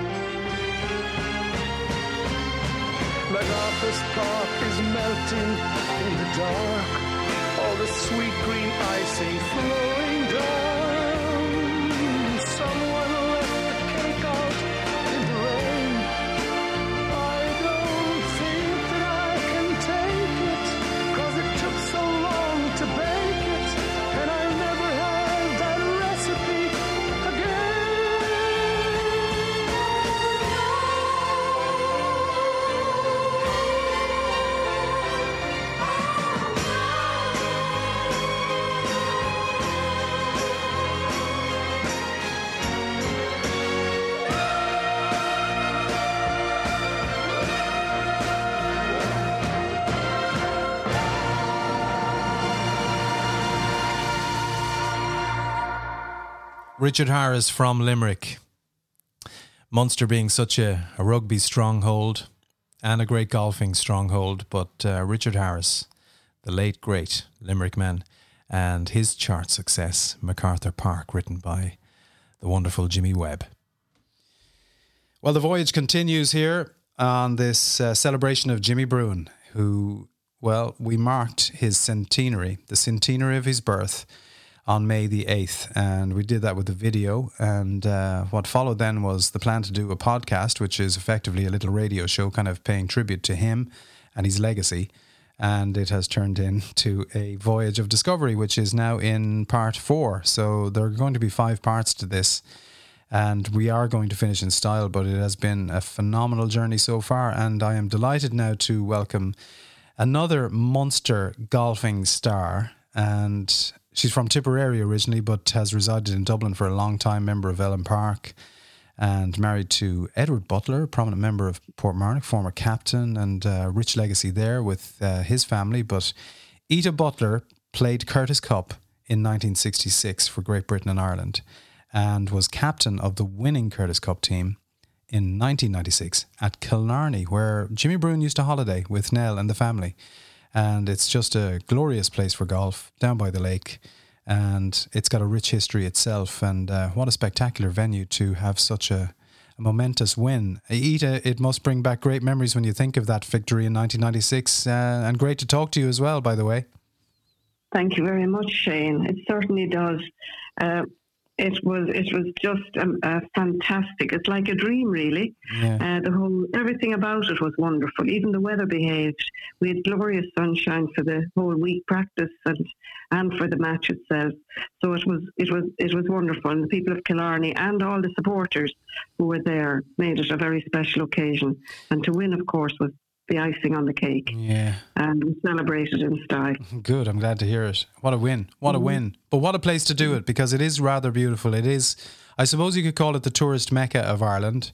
Um, and it's got a rich history with golf. And, you know, we've seen Shell's wonderful world of golf down there with Joe Carr back in the day. And uh, then some classic Irish amateur championships there and European team championships. And, just a lot of great golf has been played in Killarney, and uh, we've had the Irish Open in more recent times, but your win in '96 was kind of special because it's the cream of the crop from you know the amateurs of Great Britain and Ireland taking on the very best that America has, and they've been doing that now for I don't know it's over 40 stagings now at this point. I would think they're probably it was supposed to be the 43rd if I'm not mistaken uh, this summer, which now won't happen. Unfortunately not. But no, as you say, Killarney is, is just a magnificent place. But what's extraordinary is, uh, what struck me was the fact that the people of Killarney continue to support everybody who goes there, in spite of the fact that a lot of events have taken place there over the years. They still approach each of each new event as if it's the first. They're Yeah. just as enthusiastic in- in their support, which is extraordinary. It really is a wonderful place, to, uh, venue for any event. And uh, it, it, the people who played there, the people who visited and were supporting that week, still remind me of what a great event the whole thing was and how magnificent Killarney was. It showed it at, uh, certainly that week, and I've been there a few times since, and it's just as good all the time, each time. Yeah, and the Curtis Cup is obviously, you know, a very historic event in terms of ladies golf. And you did play yourself in the States in 1966, which was, well, obviously a huge highlight, but uh, it was kind of only the start, really, of your your involvement in, in, in golf because it has become this lifelong thing, hasn't it? Well, it has. It's, it's that's the thing about golf. Golf is something. It can sometimes have a bad press, but in fact, golf is a marvelous game because uh, for young and you could, people, it's, it's wonderful. You, it teaches them discipline and integrity. I think if it's taught properly, but also um, to think I can still play golf and with my friends and enjoy it uh, just as much. It's it's it's marvelous. It's wonderful. It's a great sport. I recommend it for anybody. Yeah. But um, I'm very fortunate to have been able to play then and continue to play now. Yeah, and do you still go to all the Curtis Cup matches or as many as possible, don't you? I go to as many as possible, and as I think I mentioned to you before, Shane, once you go to one, you're hooked. Yeah. There's a lovely, wonderful atmosphere, particularly at, at these amateur events, because you, you can actually walk uh, alongside the players. Along, You can, you don't have to cope with massive crowds. There are they're, they're very well supported, but you don't have the, the huge support that you have from professional events. Yeah. And they're really the camaraderie on these special weeks is, is amazing, wonderful. And when you played in 1966 in the uh, States, um, Mm-hmm. who who were the big stars of the American side, if you don't mind me asking her? Well, at that time, Barbara McIntire was certainly one of the big Yeah. stars. There was, a girl called, um, oh, crikey. Yeah, now you've got me on the hop. Sorry about that. Bar- Barbara McIntire was a former U.S. women's amateur champion and one of their leading right. lights. Yeah. That's right. In fact, it was interesting that year because um, I think I mentioned this to you. I don't know if I did. Uh, JoAnne Carner Yeah. was to have played on the team, but because she had hinted that she was going to become, there was a possibility she might turn professional, Yeah. she could she had to be dropped from the team because at that time you weren't allowed to entertain the idea of being an amateur and a professional.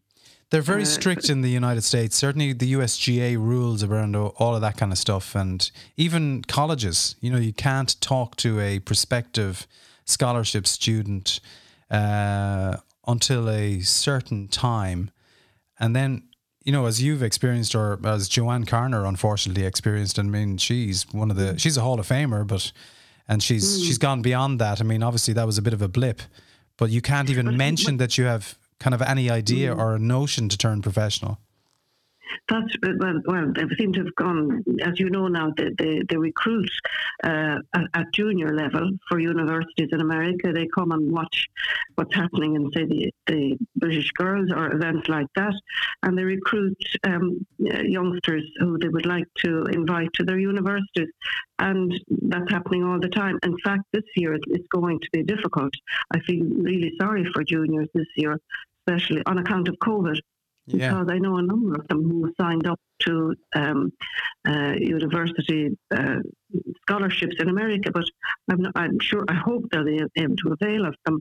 But I'm sure their parents will be a little bit worried, uh, uh, you know, from a health point of view, whether it's advisable or not. But um, it's, a, it's, a, it's an issue, it's a problem for, for these young people at a critical stage in their development when um, it's so important for them to uh, get out there and be able to take part and, and improve their game. I mean, yeah, everything's kind of really drastically changed at the moment. So nobody really knows how it's going to actually pan out. But, um, you know, you could get very worried or you could get very paranoid about it. But you've kind of Yeah. got to stay hopeful as well that things will get better and that a vaccine will be found and then that some semblance of normality or what was or what will be the new normality can kind of happen comfortably. Do you know what I mean? Exactly. Yeah. Yeah. Exactly. I'm sure it will. I'm sure that'll be the case, Shane. But it'll take a while. I'm sure it'll take. Not. I mean, I haven't a clue really, but I, I'm sure all these wonderful scientists will sort everything out Yeah. in time. You know, time. um, just to get back on track, we're kind of talking about Jimmy Bruen and the centenary and Nell Bruen, his amazing wife. And uh, just before we do that, I have managed to drag something up on the old computer here, Ita. I'm not going to put you on the spot, but like you know, you you you played with some amazing names. You mentioned Barbara McIntire on the states side, the US side, but but on your own team, like the likes of um, Belle Robertson, who's still going strong. Angela Angela, Bonallack, my word. Yeah. You know, I talked to Sir Michael Bonallack on uh, Friday on episode three, and she was in the background in the kitchen. and uh, I was telling Sir Michael that um, Nell Bruen is still alive, and he was stunned.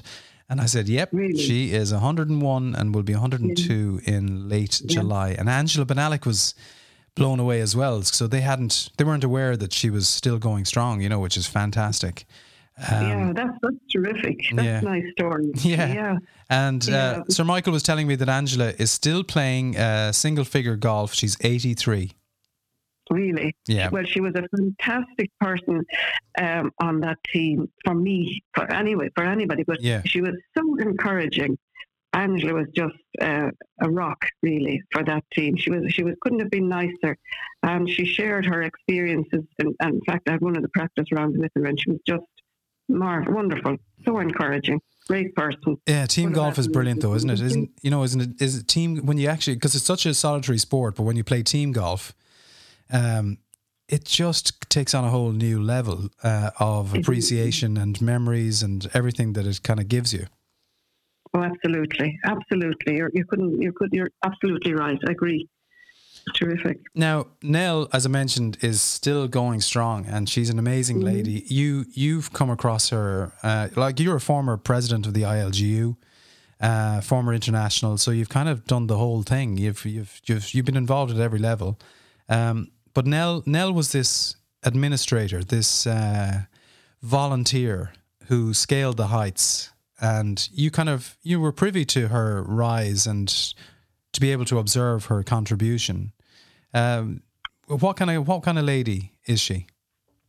Well, I first met Nell uh, in Little Island, um, in at the Irish Close Championship. It was in the 1960s, Yeah. and Nell, from that time onwards, Nell, e- even though Nell was a, an age gap, Nell was one of those people who you found you could you could speak to her about anything. Mm-hmm. She was just the most approachable person, knowledgeable, and uh, a, a wonderful, wonderful person. Such a gracious lady. Um, I then, from that, that time onwards, I now our paths would have crossed at, at various events. Obviously, I didn't play as much golf after my marriage for a while, Yeah. but um, from then on, Nell and I would meet at events, and we had the best of fun. She was, as I said, so easy to talk to. She went. I think she was. At that, I'm not sure if in the 1960s she was on the um, executive, but became a member of the Munster executive, Yeah. and then went on to be president of the Irish Ladies Golf Union. And Nell, and as a matter of interest, she then, when I was captain of the Great Britain and Ireland Vagliano team, when it was played in Nairn, Nell was president of the um, Ladies Golf Union. Uh, Yeah, the LGU, which which is a big honor, isn't it, for an Irish woman to actually scale Oh. that particular peak? Fantastic. But Nell was well up to the job. She was, she was uh, one of those people who um, she listened to what everybody had to say. She spoke very quietly, gently. Uh, she um, didn't suffer fools easily. uh, uh, she was a very wise woman, and she would see through things very quickly. Um, I, I just found her an amazing woman. In fact, at that event in in prior the night before the event in in um, Nairn, Nell um, sent me a lovely note wishing me well, wishing the team well, and uh, it was just fantastic to get Yeah. something like that from her. Um, but also during during the matches, she, all you needed was a look from Nell, and you you knew she was right behind you. She was encouraging.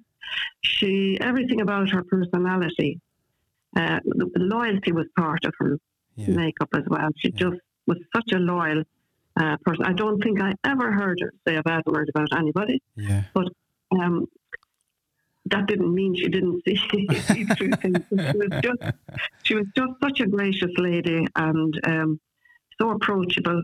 As I said, not at all intimidating. Mm. Um, I, I, um, she, she actually, she did various volunteer jobs for the ILGU and did them with great dignity, and um, was tireless in her work.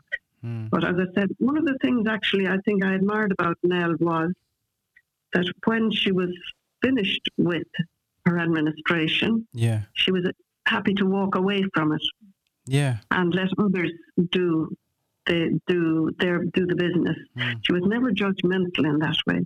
And one of the last times I met Nell was when the ILGU moved to their new offices in Furze Road. I- I'm, I'm sure you know it. Yes, I do. Yeah. Yeah. Yeah. Sinead Heraty and Carla. Yeah, And, they, yeah. beautiful offices up there. Yeah. And um, Nell was there. The half presidents were invited to lunch and Good. to view the premises.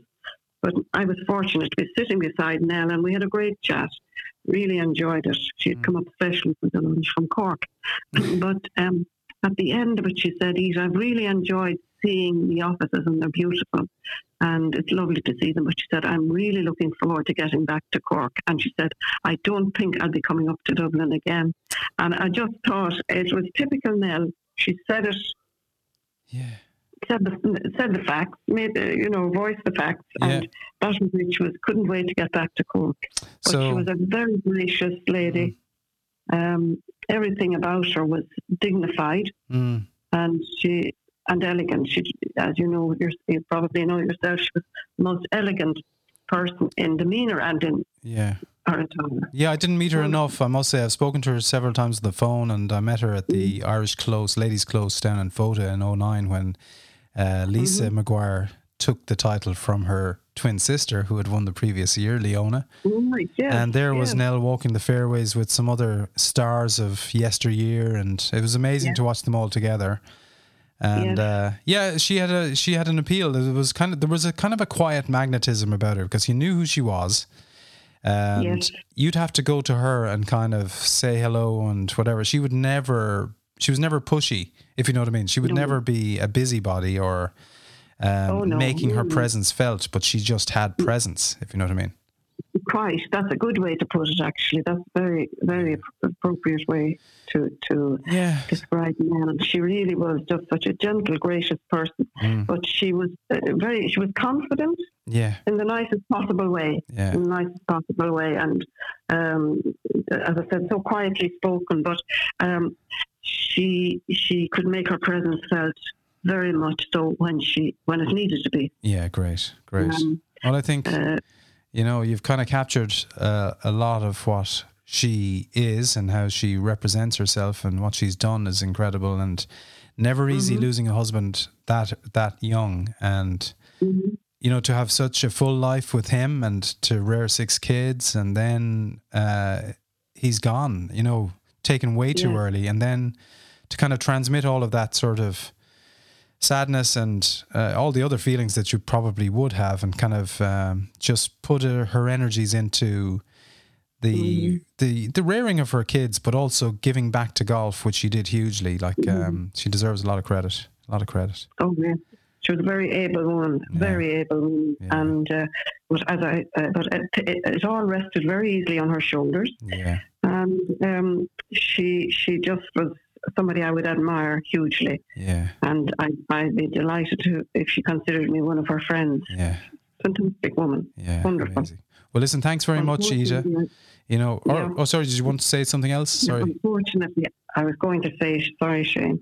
Unfortunately, I didn't know her husband, Jimmy. yeah That's all I was going to say. Yeah, yeah, and look, I mean, uh, a lot of us never met Jimmy Bruen. I've been fascinated about by him since I was a kid for obvious reasons. He was a, a Munster legend.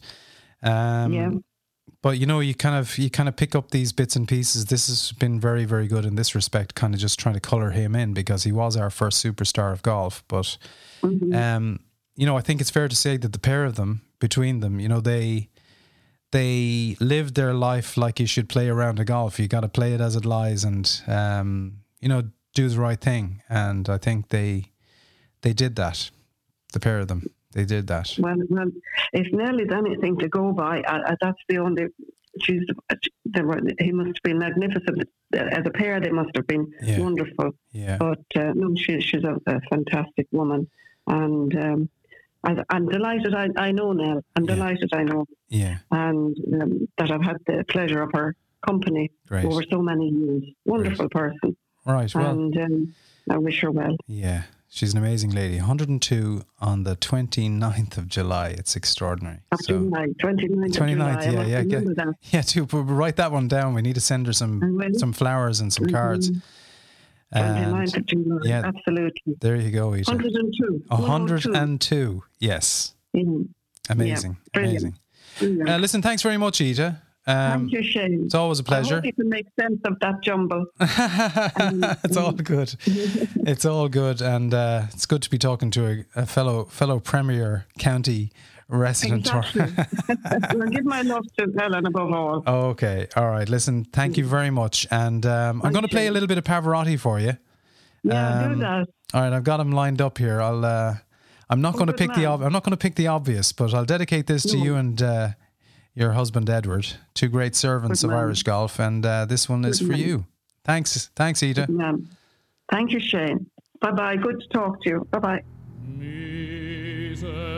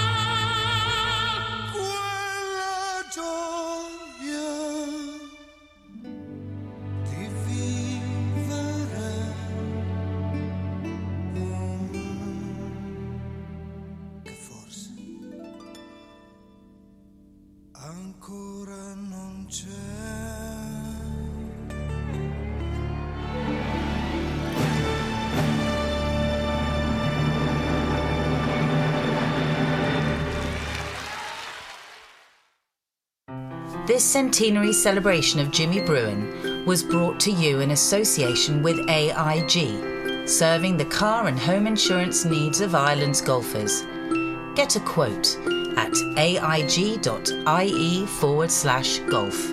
You've been listening to Shane O on the radio, which is a niche media production. Any and all unauthorized use or broadcast of the material contained herein will be in breach of copyright.